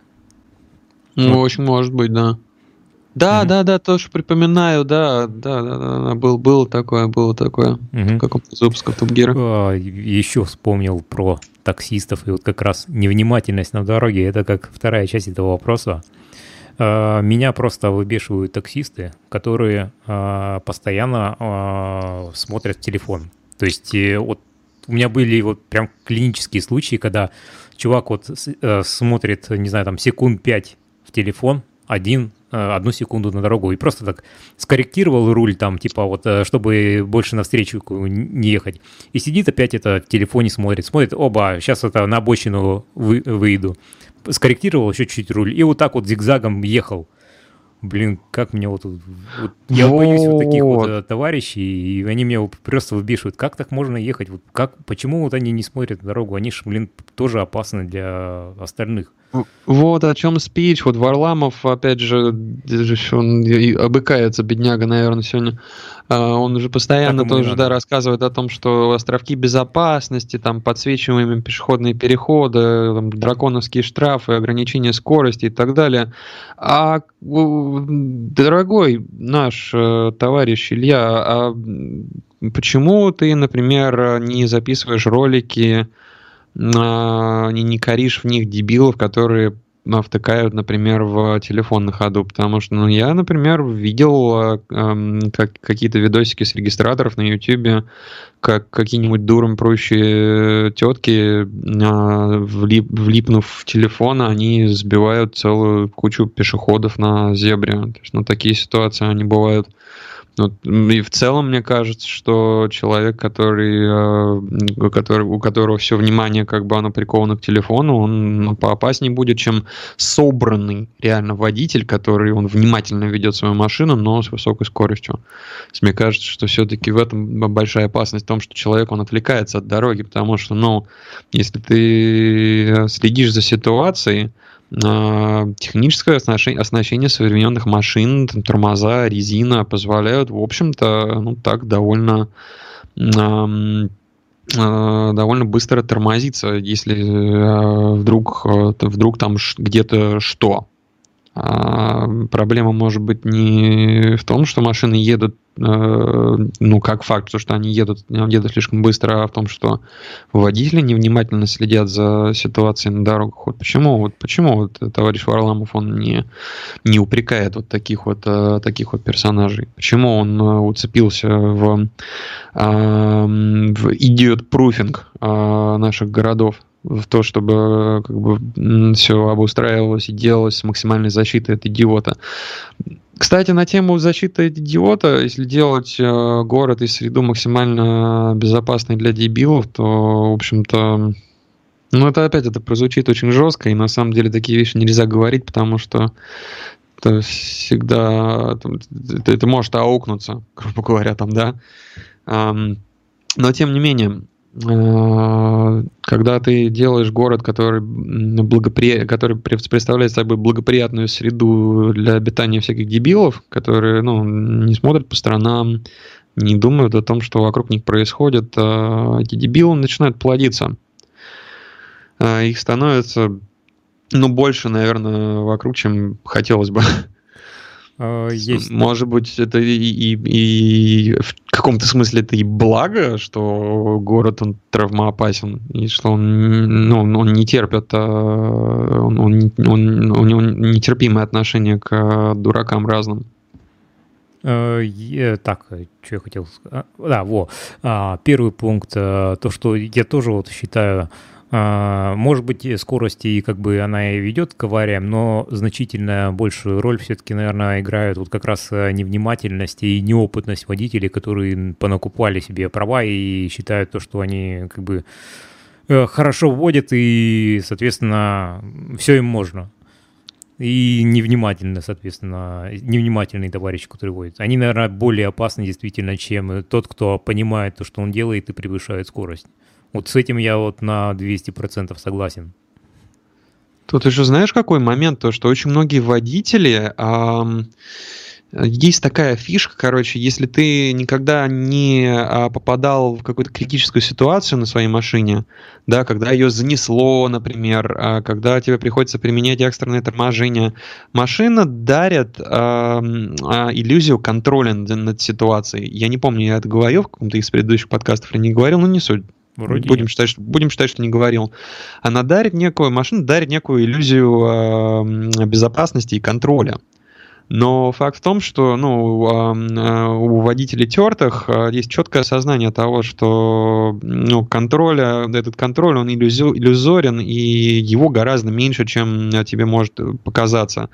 А, у тебя машина в этом плане, она стопроцентно льстит. Особенно современная какая-нибудь машина с кучей систем, там, с широкой резиной, с хорошими тормозами и так далее. Потому что, ну, с кучей а, например, электроники, соответственно, да. Например, когда на дороге возникает лед, а, тут уж как бы все коренным образом меняется. Я тут э, пару дней назад ездил в Подмосковье. У меня, ну, я, во-первых, тоже, поскольку я опытный, я всегда слежу за температурой за бортом. Ну, вот, если вижу, что она опустилась там ниже определенной величины, я понимаю, что ага, там есть опасность, это опасность возникновения гололедицы. Да, и я не буду гонять. То есть, ну, вот я ты, ты просто, ну, ну, это всякие такие фишки, которые с годами ты, э, ты усваиваешь, да, и ты, ну, начинаешь понимать, что ну, там какие-то причинно-следственные связи там, да, проводить между там разными какими-то такими, э, такими вещами. Вот. А тут я ехал далеко довольно от Москвы. Температура была 2 градуса за бортом. Ну, думаю, блин, относительно тепло. И вряд ли дорога заледенее. Тем более я из Москвы выезжал, там было плюс 7 что в феврале mm-hmm. это дичь, но как бы это отдельная тема. Вот, и как-то на 100 или на 110 км в час я в повороте поймал лед. Вот, а до этого я там прямо смело херачил, там, там до 170, по-моему, разогнался, или что-то около того. Вот, буквально за минуту до этого. И тут в повороте там на 100, на 110 поймал лед и чувствую, что опа, у меня а, жопа едет а, немного, немного в другую сторону, не, не в ту, которая требуется. Ну, ну занесло, проще говоря. Uh-huh. Да, там не, не выкаблучиваться машину, занесло. Ну вот. А, ну, так как опыт есть, и был этот самый турик, на котором я периодически это дрифтил по фану, я, ну, знаю, как, понимаю, как э, машина себя ведет в таких ситуациях, я смог ее стабилизировать. Конечно, ну, в этот момент у меня адреналин, там, давление подскочило, я не хотел еще раз э, в кювет улетать. Вот, там, ты, миллионы, мириады этих самых выстрелов, там, этих самых э, синапсов в голове, там, ты ты пытаешься там почувствовать, как машина ведет себя на этом покрытии, как она реагирует на вот это, на вот это. Вроде там за доли секунды я там, по, там э, понял, что происходит, э, руль вывернул там вправо, бам-бам-бам, на, на тормоз нажал, стабилизировал, вот стабилизировался уже там э, с, в, э, с машиной, выступающим на пол корпуса влево на встречку, благо других машин не было, ну стабилизировался кое-как. Ну, вот дальше поехал, а там, в общем-то, ну, так, такой, такой гололед очень, очень такой прям добротный, с 30 км в час э, перед лежаками дальше, там где-то метров через э, 500 я тормозил, э, вот, э, на АБС э, машина скользила и практически не тормозила, то есть, ну, вот такой вот, такой вот я э, вот в такую вот ситуацию я попал тут недавно. Вот. А суть в том, что вот такие ситуации, когда э, они, они, очень, они очень полезны. Это очень полезно э, побывать в такой ситуации и почувствовать вот этот вот момент. То, что машина легко э, при, смене, при смене некоторых э, переменных, да, э, вводных данных э, может выйти из-под контроля. Вот. И когда я, например, в дождь вижу, как кто-нибудь на Шеви Таха, например, да, там 160 фигачит, 170, я просто смотрю на это и думаю, ну нифига ты самоуверенный. То есть просто это сразу видно, что человек не битый, что его жизнь ни разу раком не ставила, и он никогда не попадал в какую-то а, такую жесткую ситуацию, которая а, ну, немножко вправила бы ему мозги, да, и позволила бы ему понять, что как бы, ну, в таких условиях, в которых ты сейчас едешь с такой скоростью, с такой скоростью, еще на таком автомобиле, как бы большой SUV, это, ну, это, это во-первых, они не очень хорошо тормозят, особенно, блин, Таха, там, да, у них, по-моему, только сейчас начали нормально, и то, по-моему, тормоза по-прежнему у них говно. Они тормозят хреново, они тяжелые, они кренятся с, там, с устойчивостью на высокой скорости, по-моему, не по-моему, а точно не очень все хорошо. На руль они реагируют ну, очень вяло, и, и чуть что какая-нибудь критическая ситуация, там как бы это тоже будет мешать тебе вырулить. Ну и как бы если вот это вот все суммировать, да, то получается, что ты прямо поступаешь очень безрассудно. И, ну и вот как раз такие люди, которые, которые они тешат себя вот этой иллюзией контроля над автомобилем, и которые позволяют себе э, вот так вот ездить, наплевав на здравый смысл. А, они вот, я вот часто вижу, как они так довольно жестко раскладываются. Ну вот, я, я ну, регулярно вижу как, в общем, ну, дорогие машины, да, они очень, они очень часто бьются, да и не только дорогие. Ну да, я зря приплел сюда там дорогие, недорогие машины. Но, в общем, мне кажется, что вот такие вот люди, они потом и попадают в прям в очень жесткие замесы. Вот которые они, которые они за свою жизнь там они банально даже не выезжали на какую-нибудь ледовую площадку, да, там, там чтобы с ручником подрифтить. Uh-huh. Чтобы там просто прочувствовать вот этот момент, да, вот как машина себя ведет, там, когда она, когда она, в общем-то, не сильно подконтрольна. Потому что, ну, асфальт сухой, а, хорошая машина, это, оно, оно, все, оно все тебя развращает. Машина, она до поры до времени, там, в, в рамках там, предельных, предельных сцепных свойств, там, шины и так далее, она ведет себя очень так ну, предсказуемо, линейно и так далее. Когда уже вот эта грань, она, а, когда ты перешагиваешь через эту грань, а, там уже ну, начинается неконтролируемый, неконтролируемый абзац. Вот. И очень многие водители, они ездят без осознания э, того, что там находится за, за вот этим вот э, рубежом. Ну вот. Но, э, как, как правило, они ездят ровно до тех пор, пока жизнь их за это не накажет и не собьет с них вот эту их самоуверенность. А, да, я полностью согласен. Э, это очень хорошо видно по записям со всяких э, видеорегистраторов, когда где-нибудь там всплывает какое-нибудь видео аварии, народ там начинает в комментариях хвататься за голову. Как так? Это вообще, блин, что, как произошло? Э, что этот дурак делает? А, и зачастую объяснение одно и то же. Человек только что пересел там, не знаю, с какой-нибудь старой развалюхи Э, на какой-нибудь более-менее приличный автомобиль э, с электроникой. Он, соответственно, начал э, ездить побыстрее, понял то, что, ого, вот я тут проехал, тут меня раньше, там, не знаю, там, заносило, а сейчас у меня электроника все исправляет, я вообще как по рельсам езжу. И в один прекрасный момент электроника не справляется, и у них начинается э, момент паники. А что делать? И они ничего в этот, э, вменяемого, ничего правильного в этот момент обычно не делают и, соответственно, раскладываются это, да. И у меня вот тоже вспомнилась одна цитата, это вот э, применимая к автоспорту, еще в СССР говорили, то что за двух, э, вернее, за одного битого нет, двух небитых дают. Да-да-да, да, точно. Попасть в аварию или вот такие критические ситуации, это очень-очень э, полезно.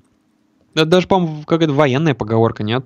А, может быть, э, это я, по крайней мере, читал в этом в книге, как там его, а, «Трамплин полет».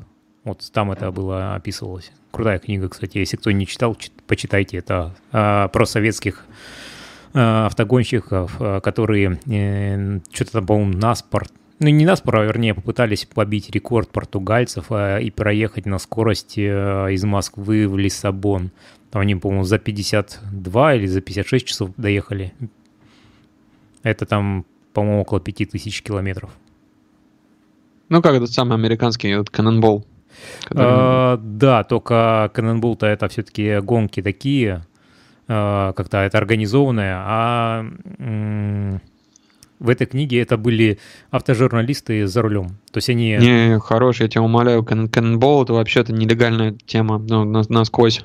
Она насквозь нелегальная. Да, и, ну я говорю то, что это нелегальные гонки, а, а вот, все вот в той книге, да, это были а, конкретно журналисты, вернее, не журналисты, они как бы они работали за рулем, но они э, были ролистами, и, соответственно, они вот, э, чтобы это типа побить э, иностранцев, которые вот этих португальцев, которые из Лиссабона в Москву э, доехали до сколько-то часов, они вот взяли заранее более плохую машину, это наша была девятка или восьмерка, не помню, по-моему, девятка.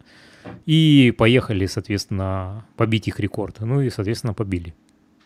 Это, э, это, совет, это советские у нас времена, да? Это было, по-моему, если не ошибаюсь, э, конец 80-х, начало 90-х. То есть это может быть еще СССР, а может быть уже Россия была.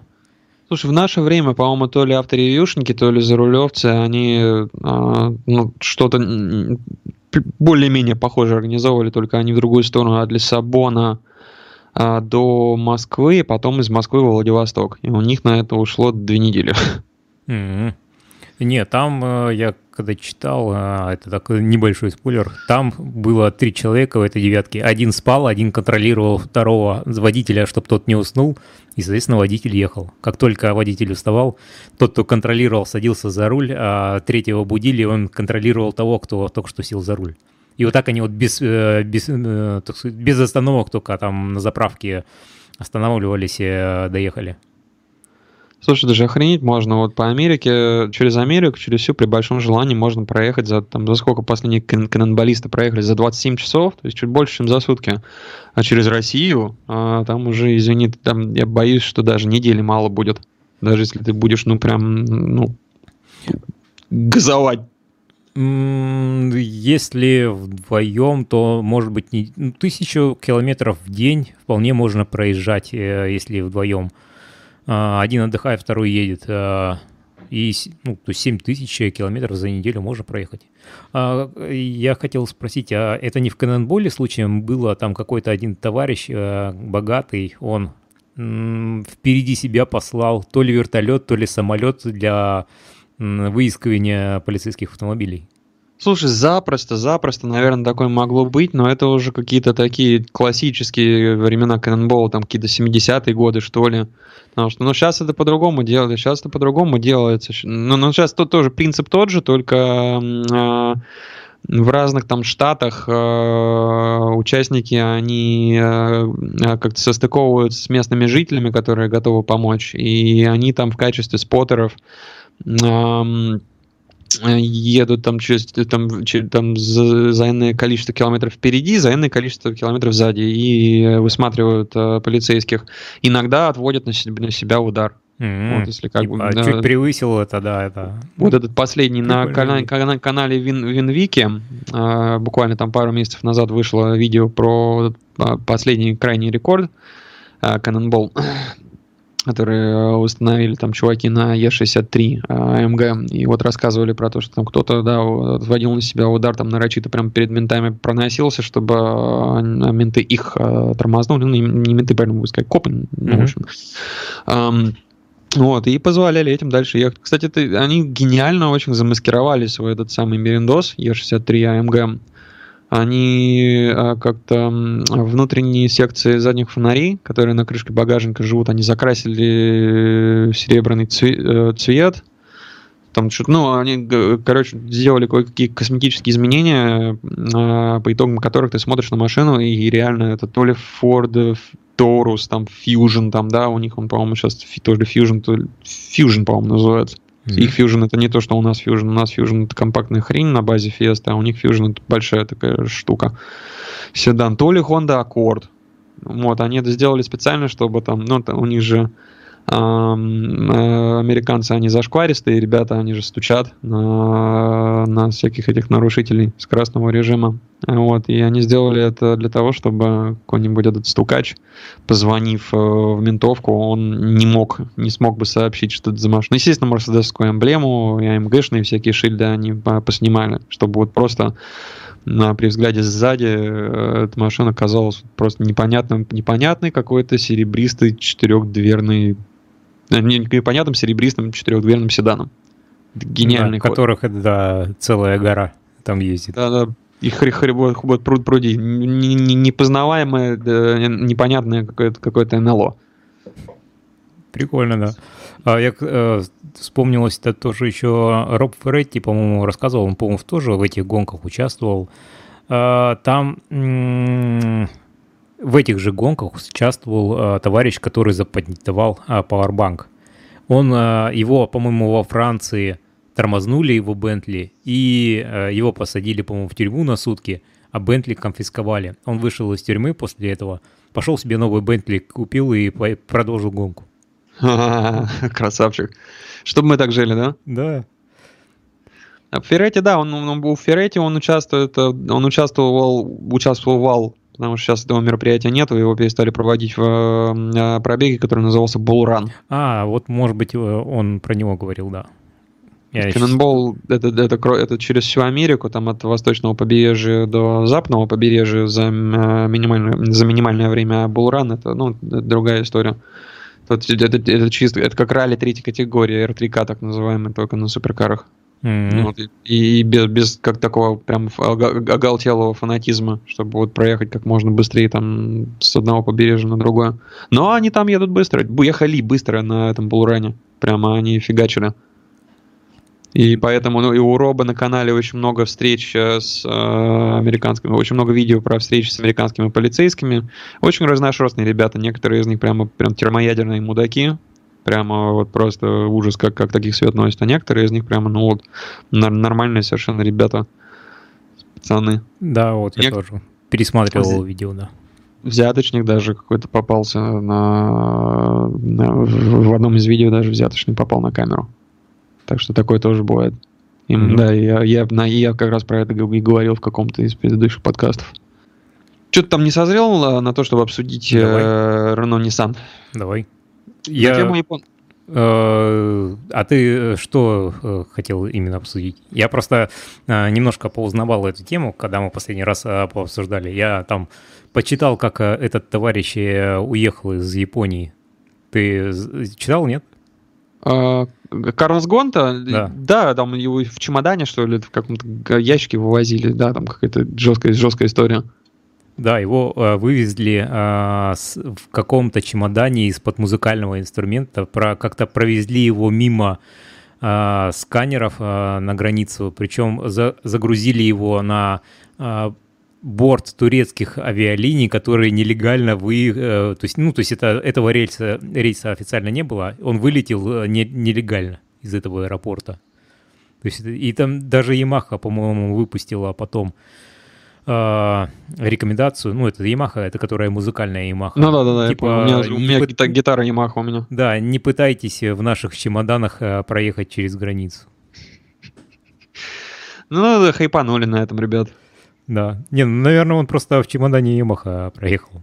Да, да, да, ну да, я так и понял. Я, я понял, что, что за музыкальное этот самый подразделение Ямахи mm-hmm.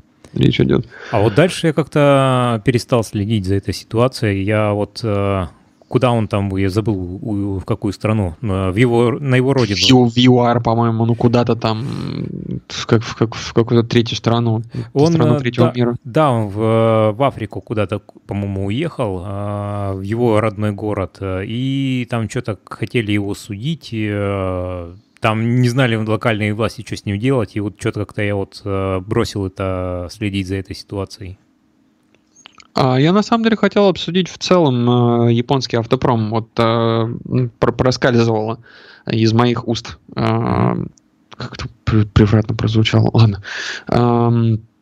А, я говорил о том, что японские машины, они нынче не те, но на самом деле, наверное, это не совсем адекват, адекватный взгляд на ситуацию. То есть, ну, Япония, она по-прежнему делает какие-то хорошие машины. Я что же сам не имею особого опыта а, езды на них, на новых японцев, но посматриваю всяких американских обзорщиков, в частности, Демюра, ну вот, э, все-таки там машины формата там RAV4, Highlander, Аккорда, Сивика нового, Honda Odyssey, вот всякие такие, ну, э, не, не, не, демократичные, скажем так, машины, практичные, э, формата SUV, минивэн там или компакт или не очень компакт седан, все-таки Toyota с Honda, как минимум, они делают, а, они, они делают э, качественные а, продукты вот в этих вот означенных сегментах.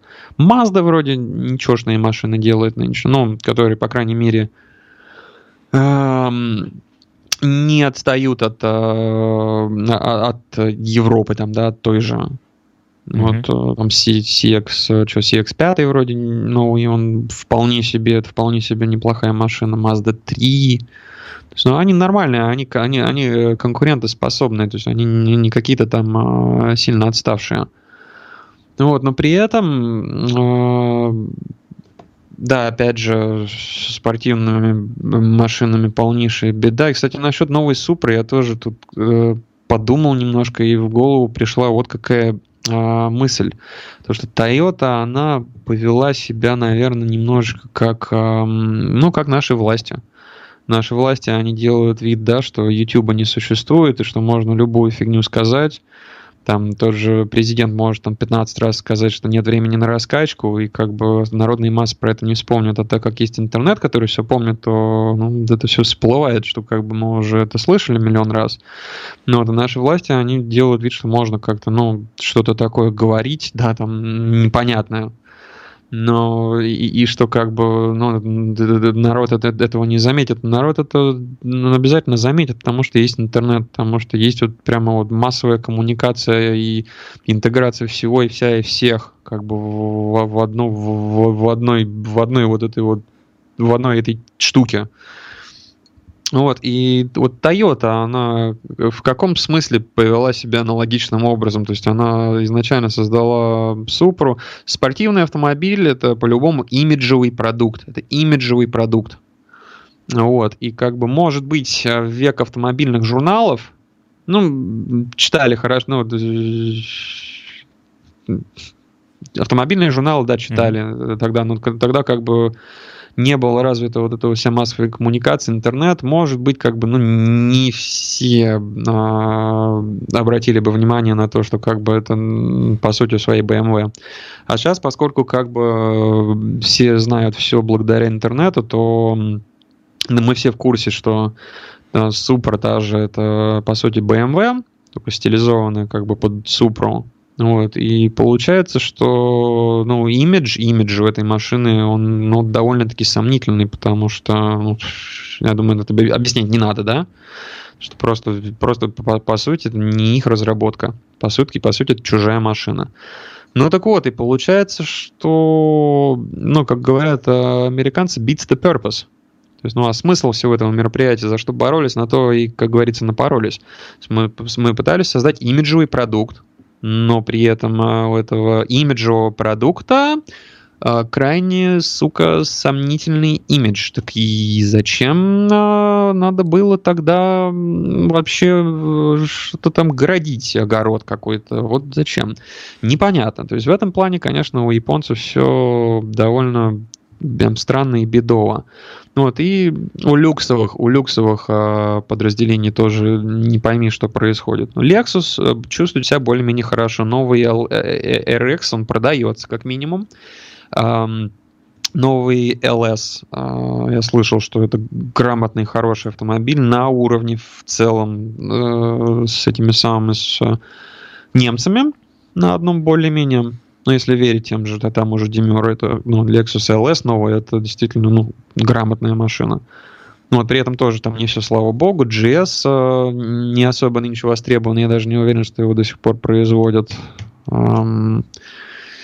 Ну, в общем, из, из люксовых подразделений японцев, японских э, нормально себя чувствует более-менее сейчас только Lexus. У Акуры все очень плохо, очень плохо. Вот, машины дорогие, они э, в плане оснащения они ничем особо не отличаются от э, там, ну, хорошо, от, от хороших, но все-таки корейцев, там формата Kia Stinger, например, или Genesis'ов. То есть, ну, ничем они не кроют. И в плане а, а, там, технической начинки, там, да, двигателей, ходовой части, они ничего такого предло- предложить не могут, а, чтобы, которое могло бы их поставить на уровень выше тех же корейцев. У Акуры все плохо. И особенно все плохо, собственно, э, круг замкнулся. Возвращаемся к Renault Nissan, к Альянсу и к их люксовому бренду Infiniti, у которых все, ну, очень, в общем-то, нехорошо. То есть, ну да, тут, тоже, конечно, палка о двух концах. Этот Q50S, э, там Red Sport, э, по-моему, он называется, 400-сильная комплектация. На нашем рынке это самые дешевые 400 сил, которые доступны на рынке. Но при этом э, салон, я на Q50 э, ездил, салон там недорогой.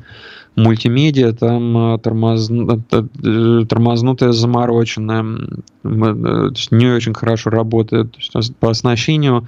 Ну, ну в общем, как сказал Демюра, Infinity покупают эм, а, люди, которые не потому, люди покупают Infinity не потому, что Infinity лучше, чем конкуренты, а потому что Infinity дешевле, чем конкуренты. В этом вся суть, как бы Infinity. То есть у Infinity сейчас дела идут э, не сильно хорошо, неизвестно, сколько еще Infinity на рынке задержится.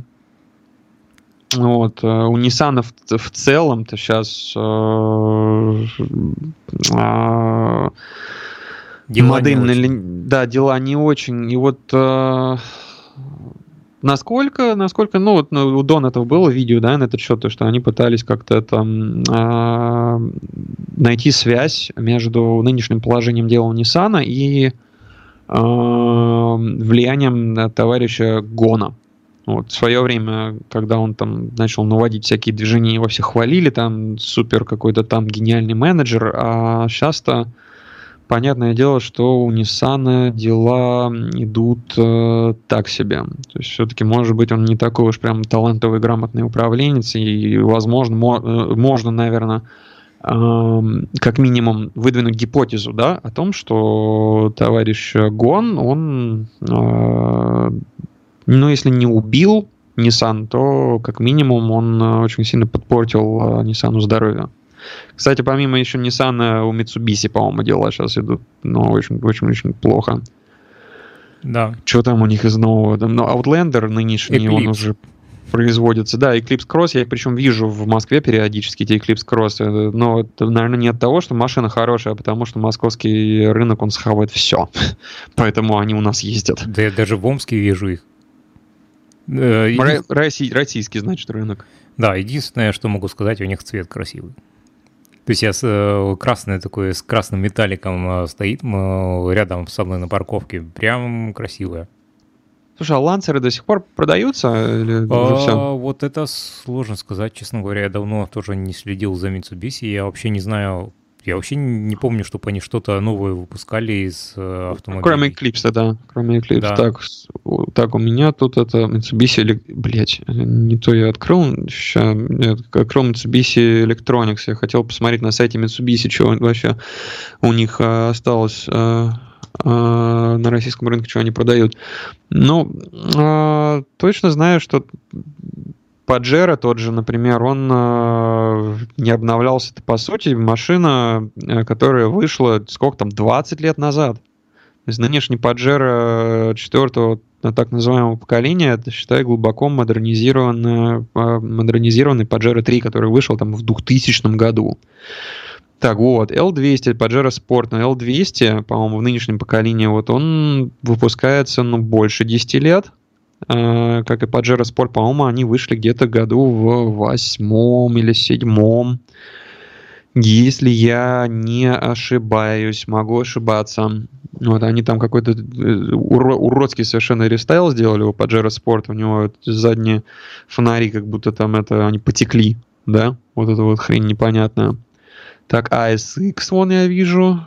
Да, легковых у них вообще нету, лансера нету, галанта нету, ASX, ASX тоже, в общем-то, хрен знает сколько уже продается, Outlander нынешний тоже уже там чуть ли не лет, ну, лет 8-9 точно выпускается, Pajero И вот только из относительно свежих Eclipse Cross. Все остальное это прямо дичайшее старье. То есть у Mitsubishi, насколько я могу увидеть, по крайней мере, на российском рынке у них вообще сплошное старье. Я, я смею предположить, что во всем остальном мире у Mitsubishi тоже дела как бы ну, ни шатка, ни валка идут. Да, я думаю точно так же. А, так, э, что хотел сказать? А, во. По а, японским автомобилям, по-моему, а, японцы до сих пор лучше всех именно в сфере минивенов, по, потому что сколько вот я не смотрю, вот видео, не читаю статьи, кому нужен минивен, а, фактически смотрят в первую очередь на японцев, потому что ни европейцы, ни американцы ничего такого не предлагают. Это только, по-моему, японцы в основном а, заморачиваются по, по сейчас. То есть, по-моему, совершенно, аль... совершенно точно. Да, Альфард, по-моему, это такой это народный минивэн, так получается, во всем мире, если э, взять так усредненно. Слушай, в Америке, по-моему, у них э, народный, э, народный самый минивэн марки Toyota, он, он носит имя Sienna. Там у них Toyota Sienna, по-моему, котируется. Вот. У Honda есть Odyssey, который, э, который там очень популярен, и сама по себе машина хорошая. А, и, и, и как-то неудивительно, я даже больше скажу, то, что Honda, она позволяет себе а, какие-то инновации вот э, в этом самом в Одиссее. То есть, ну, они в этом сегменте минивенов, э, в сегменте семейных автомобилей, они чувствуют себя хорошо, и они действительно стараются и делают э, эту машину, ну, они, они, они над ней работают, они ее совершенствуют, и, в общем-то, даже, даже что-то у них получается с ней. Действительно как бы тачка грамотная. Ну, Ничего нового не скажу угу. про нее. В обзорчике уже все сказали, сказали до меня, из меня. И у Nissan, по-моему, соответственно, есть Эльгранды, по-моему, или как там называется. Что-то типа такого. Я помню, это вот как раз э, конкурент Альфарду. А Делика, насколько, насколько понимаю, она сдохла, Mitsubishi-то. Это давно, наверное. И э, еще по э, японцам. А, сейчас в Японии, по крайней мере, а, место Сильвии занимает GT86, потому что вот э, сейчас, если приехать э, на среднестатистический автодром, там уже GT86 чуть ли не больше используют, чем, чем Сильвии, Марков и прочих. Ну, Сильвии кончаются, Скайлайны кончаются, Марки кончаются, и единственная альтернатива фактически получается GT86.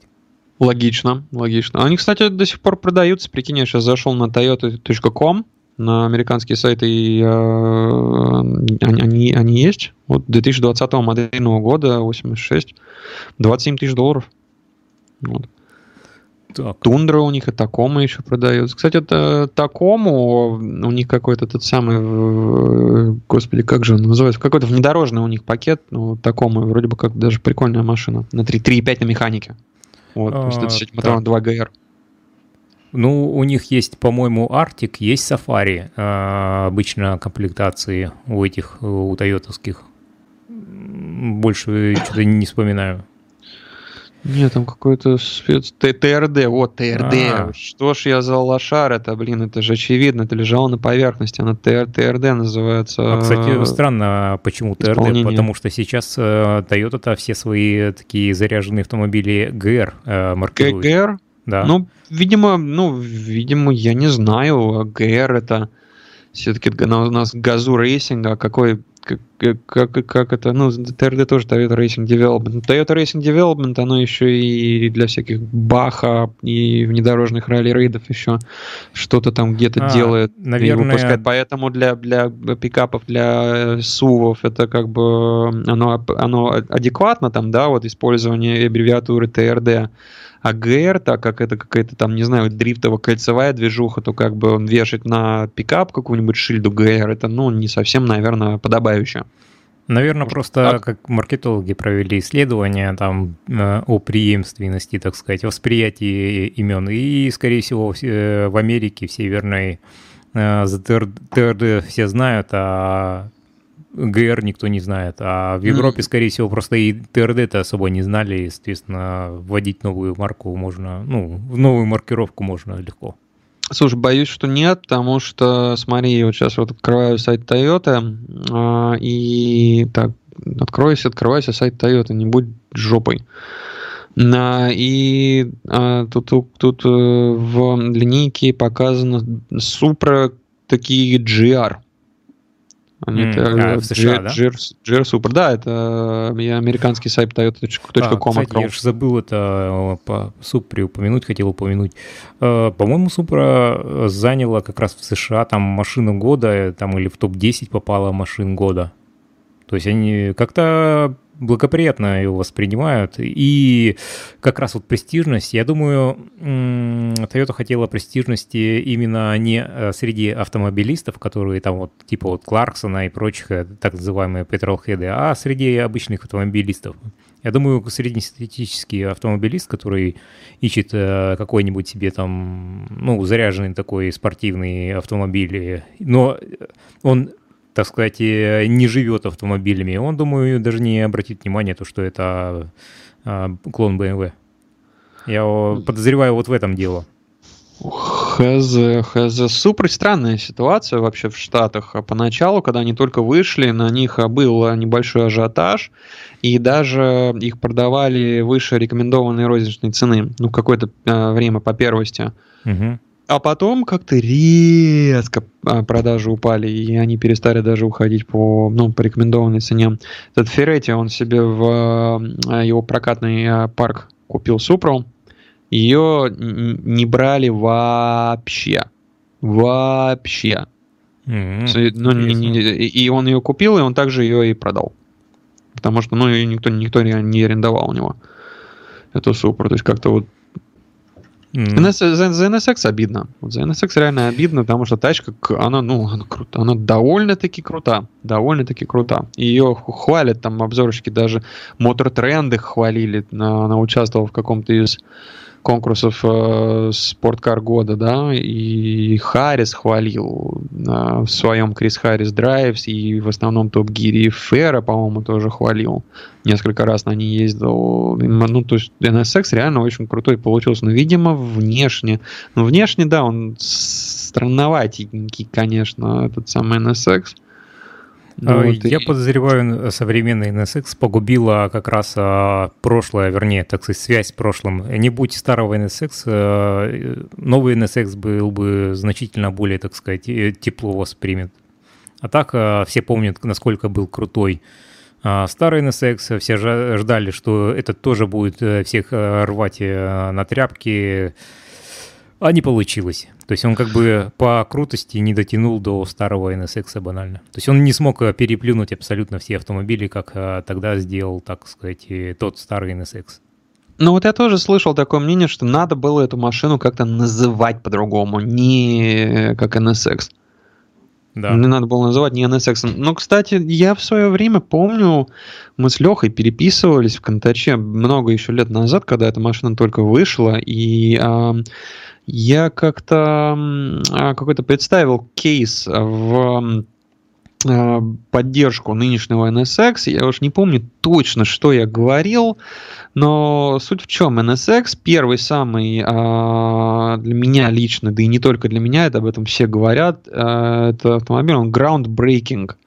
То есть он, как бы сказать, в свой контекст, но он, он, он при всем при том, что вроде бы как ты на него смотришь, и это как бы японская калька вроде бы как на Феррари, да, если так вот, ну, а, шапочно и бегло а, ознакомиться с этой машиной, но по сути в свой тогдашний контекст эта машина залетела и произвела просто настоящую революцию. Это революционный был автомобиль, потому что до этого суперкары были, а, ненадежными, б, а, неудобными в использовании, а, ну, в принципе, да. Они были ненадежные. Это, это главный был бич. То, что они постоянно ломались, а NSX он э, стал очень надежный. И, и, и во-вторых, они были неудобны использования в том плане, что э, обзорность, блин, хромала, э, эргономика хромала, салоны были там хрен пойми как сделаны, а у NSX там удобный, понятный салон, а, круговая обзорность за счет вот этого вот canopy, как у боевых истребителей. То есть, в принципе, ну, нормально все вокруг видишь. Э, для среднемоторного суперкара обзорность прямо на уровне.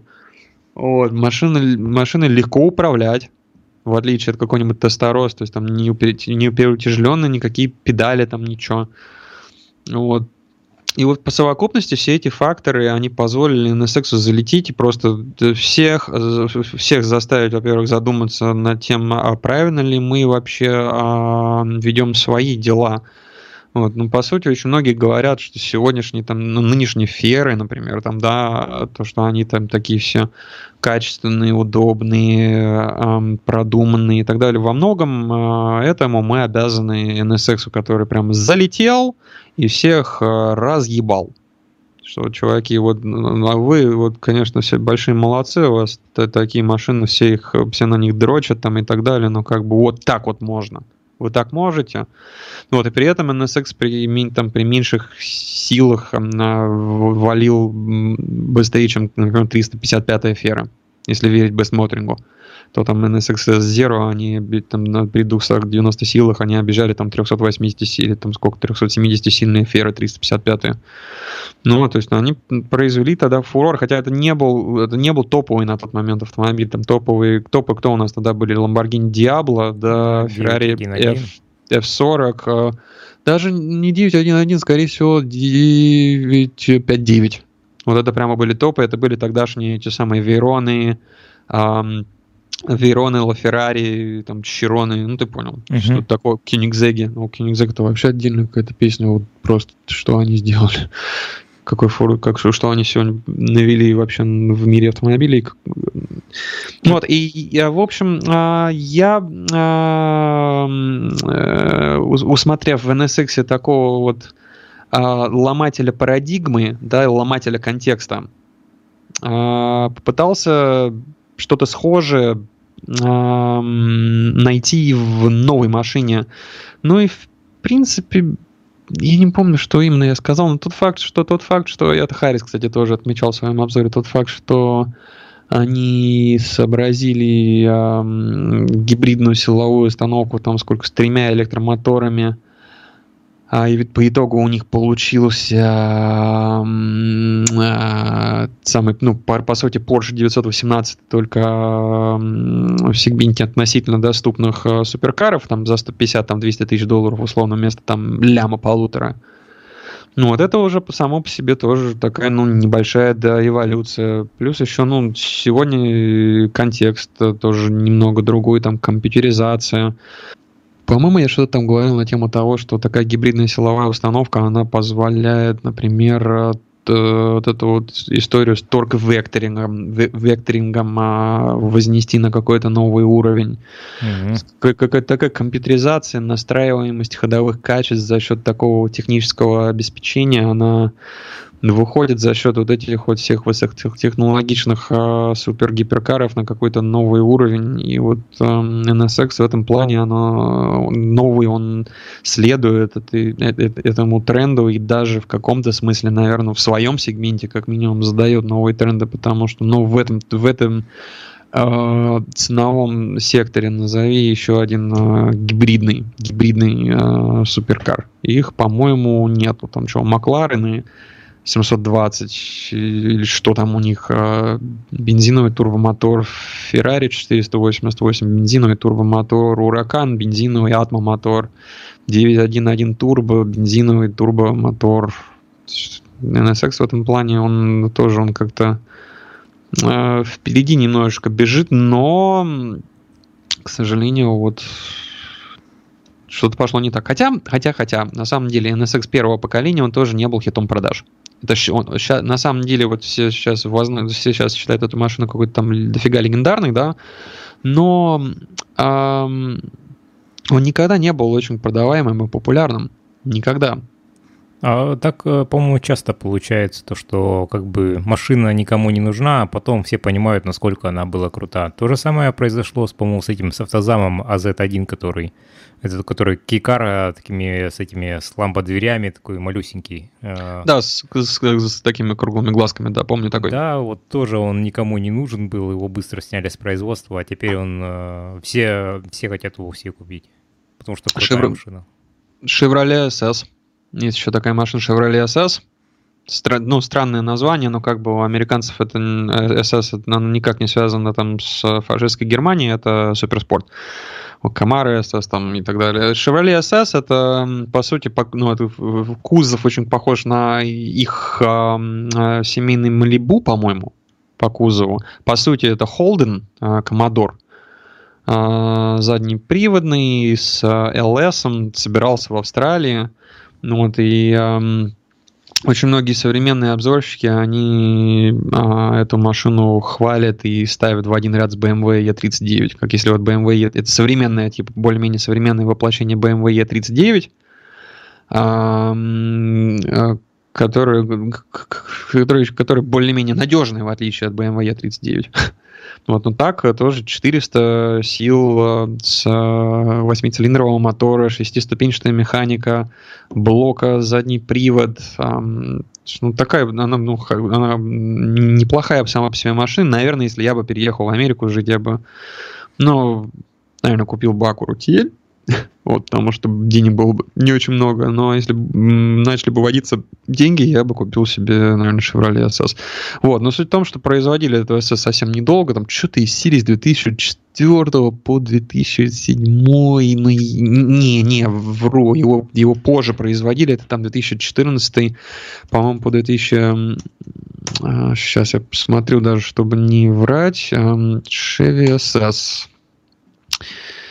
Chevrolet SS Concept Car. Бляха-мух, ща. Holden Commodore. Ну, в общем, его производили там с какого-то там 14 по 16 год э, из-за того, что маркетологи, они немножечко простоволосились. А, вот он, 2014-2017, да, он относительно свежий. Эм... Мы даже про него, э, по-моему, переводили видео. Скорее всего, может быть, да. А, с канала The Smoking Tire наверняка. Вот их тюнит, там, поскольку LS стоит, то на них тюнячек, поскольку там корветы Камара, они популярны, то тюнячек на них прям полным-полно. Но, но поскольку там его как-то не так, э, никак его, не так его преподали с точки зрения там, маркетинга, да, вот этих вот всех историй, машина была не очень популярная. SS, что это такое? Ну, и, и него никто не брал, и сейчас, вот как только снялись производство, народ начал потихоньку прохавывать, и э, э, как бы это опознавать всю прелесть и фишку этой машины, и на БУ экземпляры цены начали расти. И, по-моему, сейчас там какие-то свежие Chevy SS, ну там последних каких-то годов выпуска, они стоят дороже, чем когда они новыми стояли в салоне. Mm-hmm. То есть тоже вот классический пример того, что да, пока машина она, она выпускалась, она никому не была нужна, а потом народ, о, нифига себе, они поняли, что а машина-то, блин, грамотная, а уже поздно ее сняли с производства, потому что проект себя как бы не оправдал, не купил, и вот те БУ машины, которые есть на рынке, они, в общем-то, начали, начали в цене расти. Да, у меня сразу такая мысль, это взять Chevrolet SS, свапнуть туда SR и назвать SSSR. Кстати, неплохо, неплохо. А, по поводу Infinity забыл-то добавить э, в очередной раз. А, у нас в России, по-моему, вообще считается как-то бомж-класс среди люксов.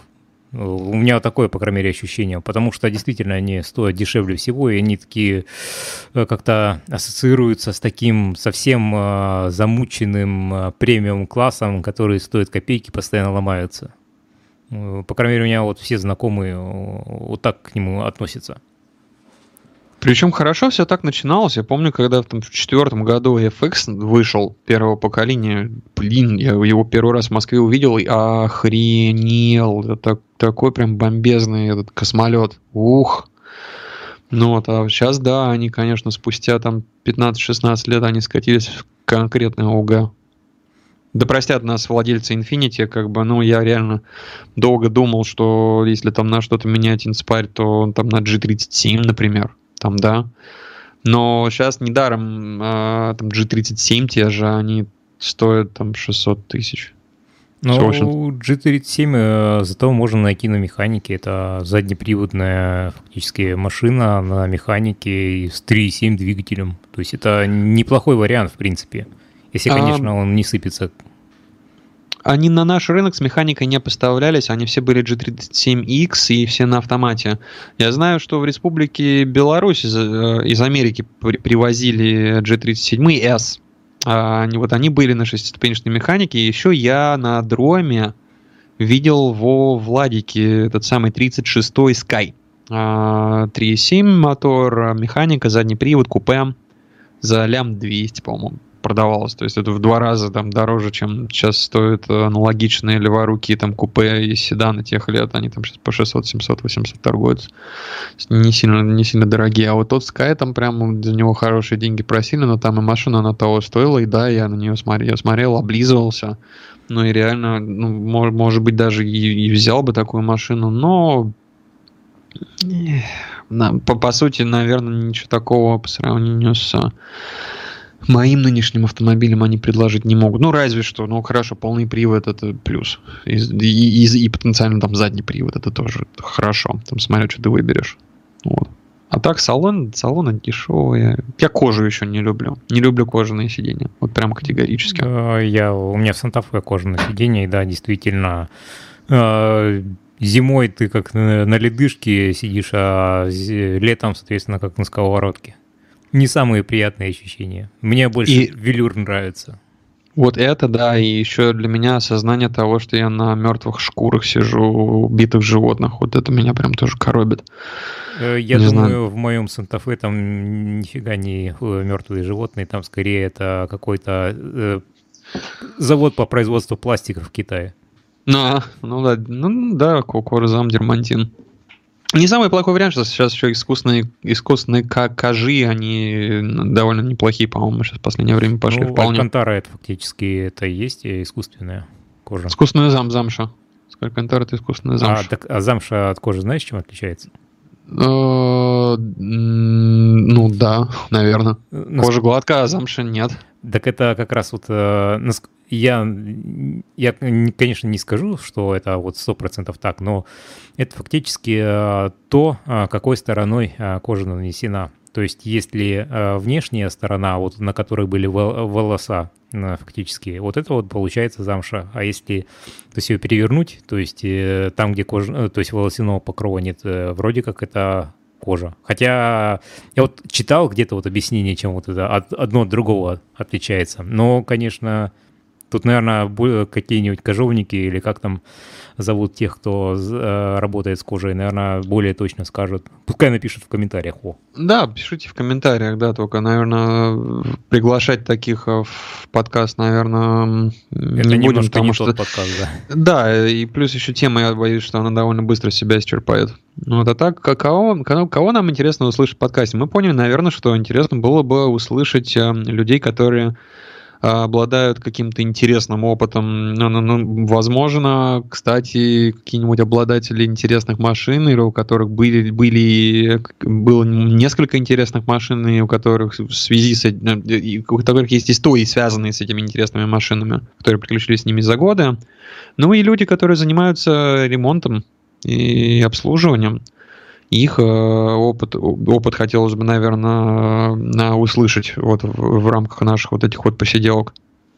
Как ты думаешь? Э, да, я тоже так считаю. Но единственное, надо искать того, э, у кого есть десктопный скайп. Как показала практика, с мобильным скайпом как-то что-то какие-то проблемы созвониться. Просто мы не можем-то писать с мобильного скайпа. Это на, на, на десктопе же все пишется этот подкаст. Ну да, я боюсь, что просто будут, во-первых, там и глюки какие-то, и у нас и так, при том, что все пишут на нормальные там студийные микрофоны, все равно как-то с, как, с качеством какие-то происходят непонятные вещи, поэтому да, э, если кто хочет присоединиться к нам и поделиться опытом на названный темы своим, то наличие десктоп, диск, десктопного скайпа, оно обязательно, к сожалению, да, от этого видео не, не нужно, только звук. Да. Я думаю, можно закругляться на этом уже. Мы более двух часов пишемся, там чуть-чуть отрежется. э, начало. И вполне себе такой это приличный метраж получился у подкаста. Да, нормально мы, нормально мы наболтали. А... Ну давай, да, закругляться и уходить как бы в выходной режим. Пожелаем а, нашим слушателям хороших выходных, видимо, постфактум. Да, там э, хорошо отпраздновать э, День защитника Отечества. О, сейчас же длинные выходные, точно. Но тогда я думаю, что смело можно желать э, э, всем нашим друзьям, э, да, действительно хороших выходных, хорошо провести э, праздники. Конечно, тут дело вкуса. Кому охота провести их здорово, желаю вам максимально здорово и круто в движении провести эти праздники, кому хочется э, провести на более какой-то такой э, человой расслабленной волне, то как бы успехов э, в, в этом в этом вам деле категорически вот и э, рады рады всем э, кто присоединяется к нам, кто слушает, кто предлагают темы, предлагают себя в качестве э, а, плюс, плюс, плюс один ноунейма, да. Ну вот, и да, хороших выходных еще раз, и услышимся как-нибудь теперь в будущем.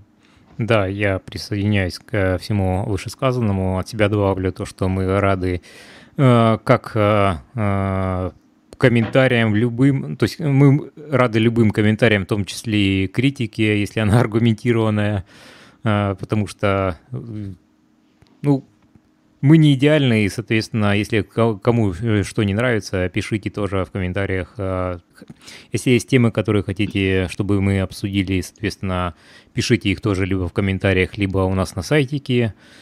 Ну и э, до следующих э, выходных. Да, если э, вам интересно услышать наше мнение на, на какие-то темы, то да, обязательно действительно предлагайте. И если есть большое желание похейтить, то хейтьте на здоровье. А если как бы наш, на, на, на, наши речи, они пробуждают в вас не хейт, а какие-то положительные эмоции и чувства, то этим тоже делитесь на здоровье. В общем-то, Тут уж, тут уж на ваше усмотрение. Вот, а мы это примем э, как есть. Да. Ладно, тогда счастливо. Всем пока.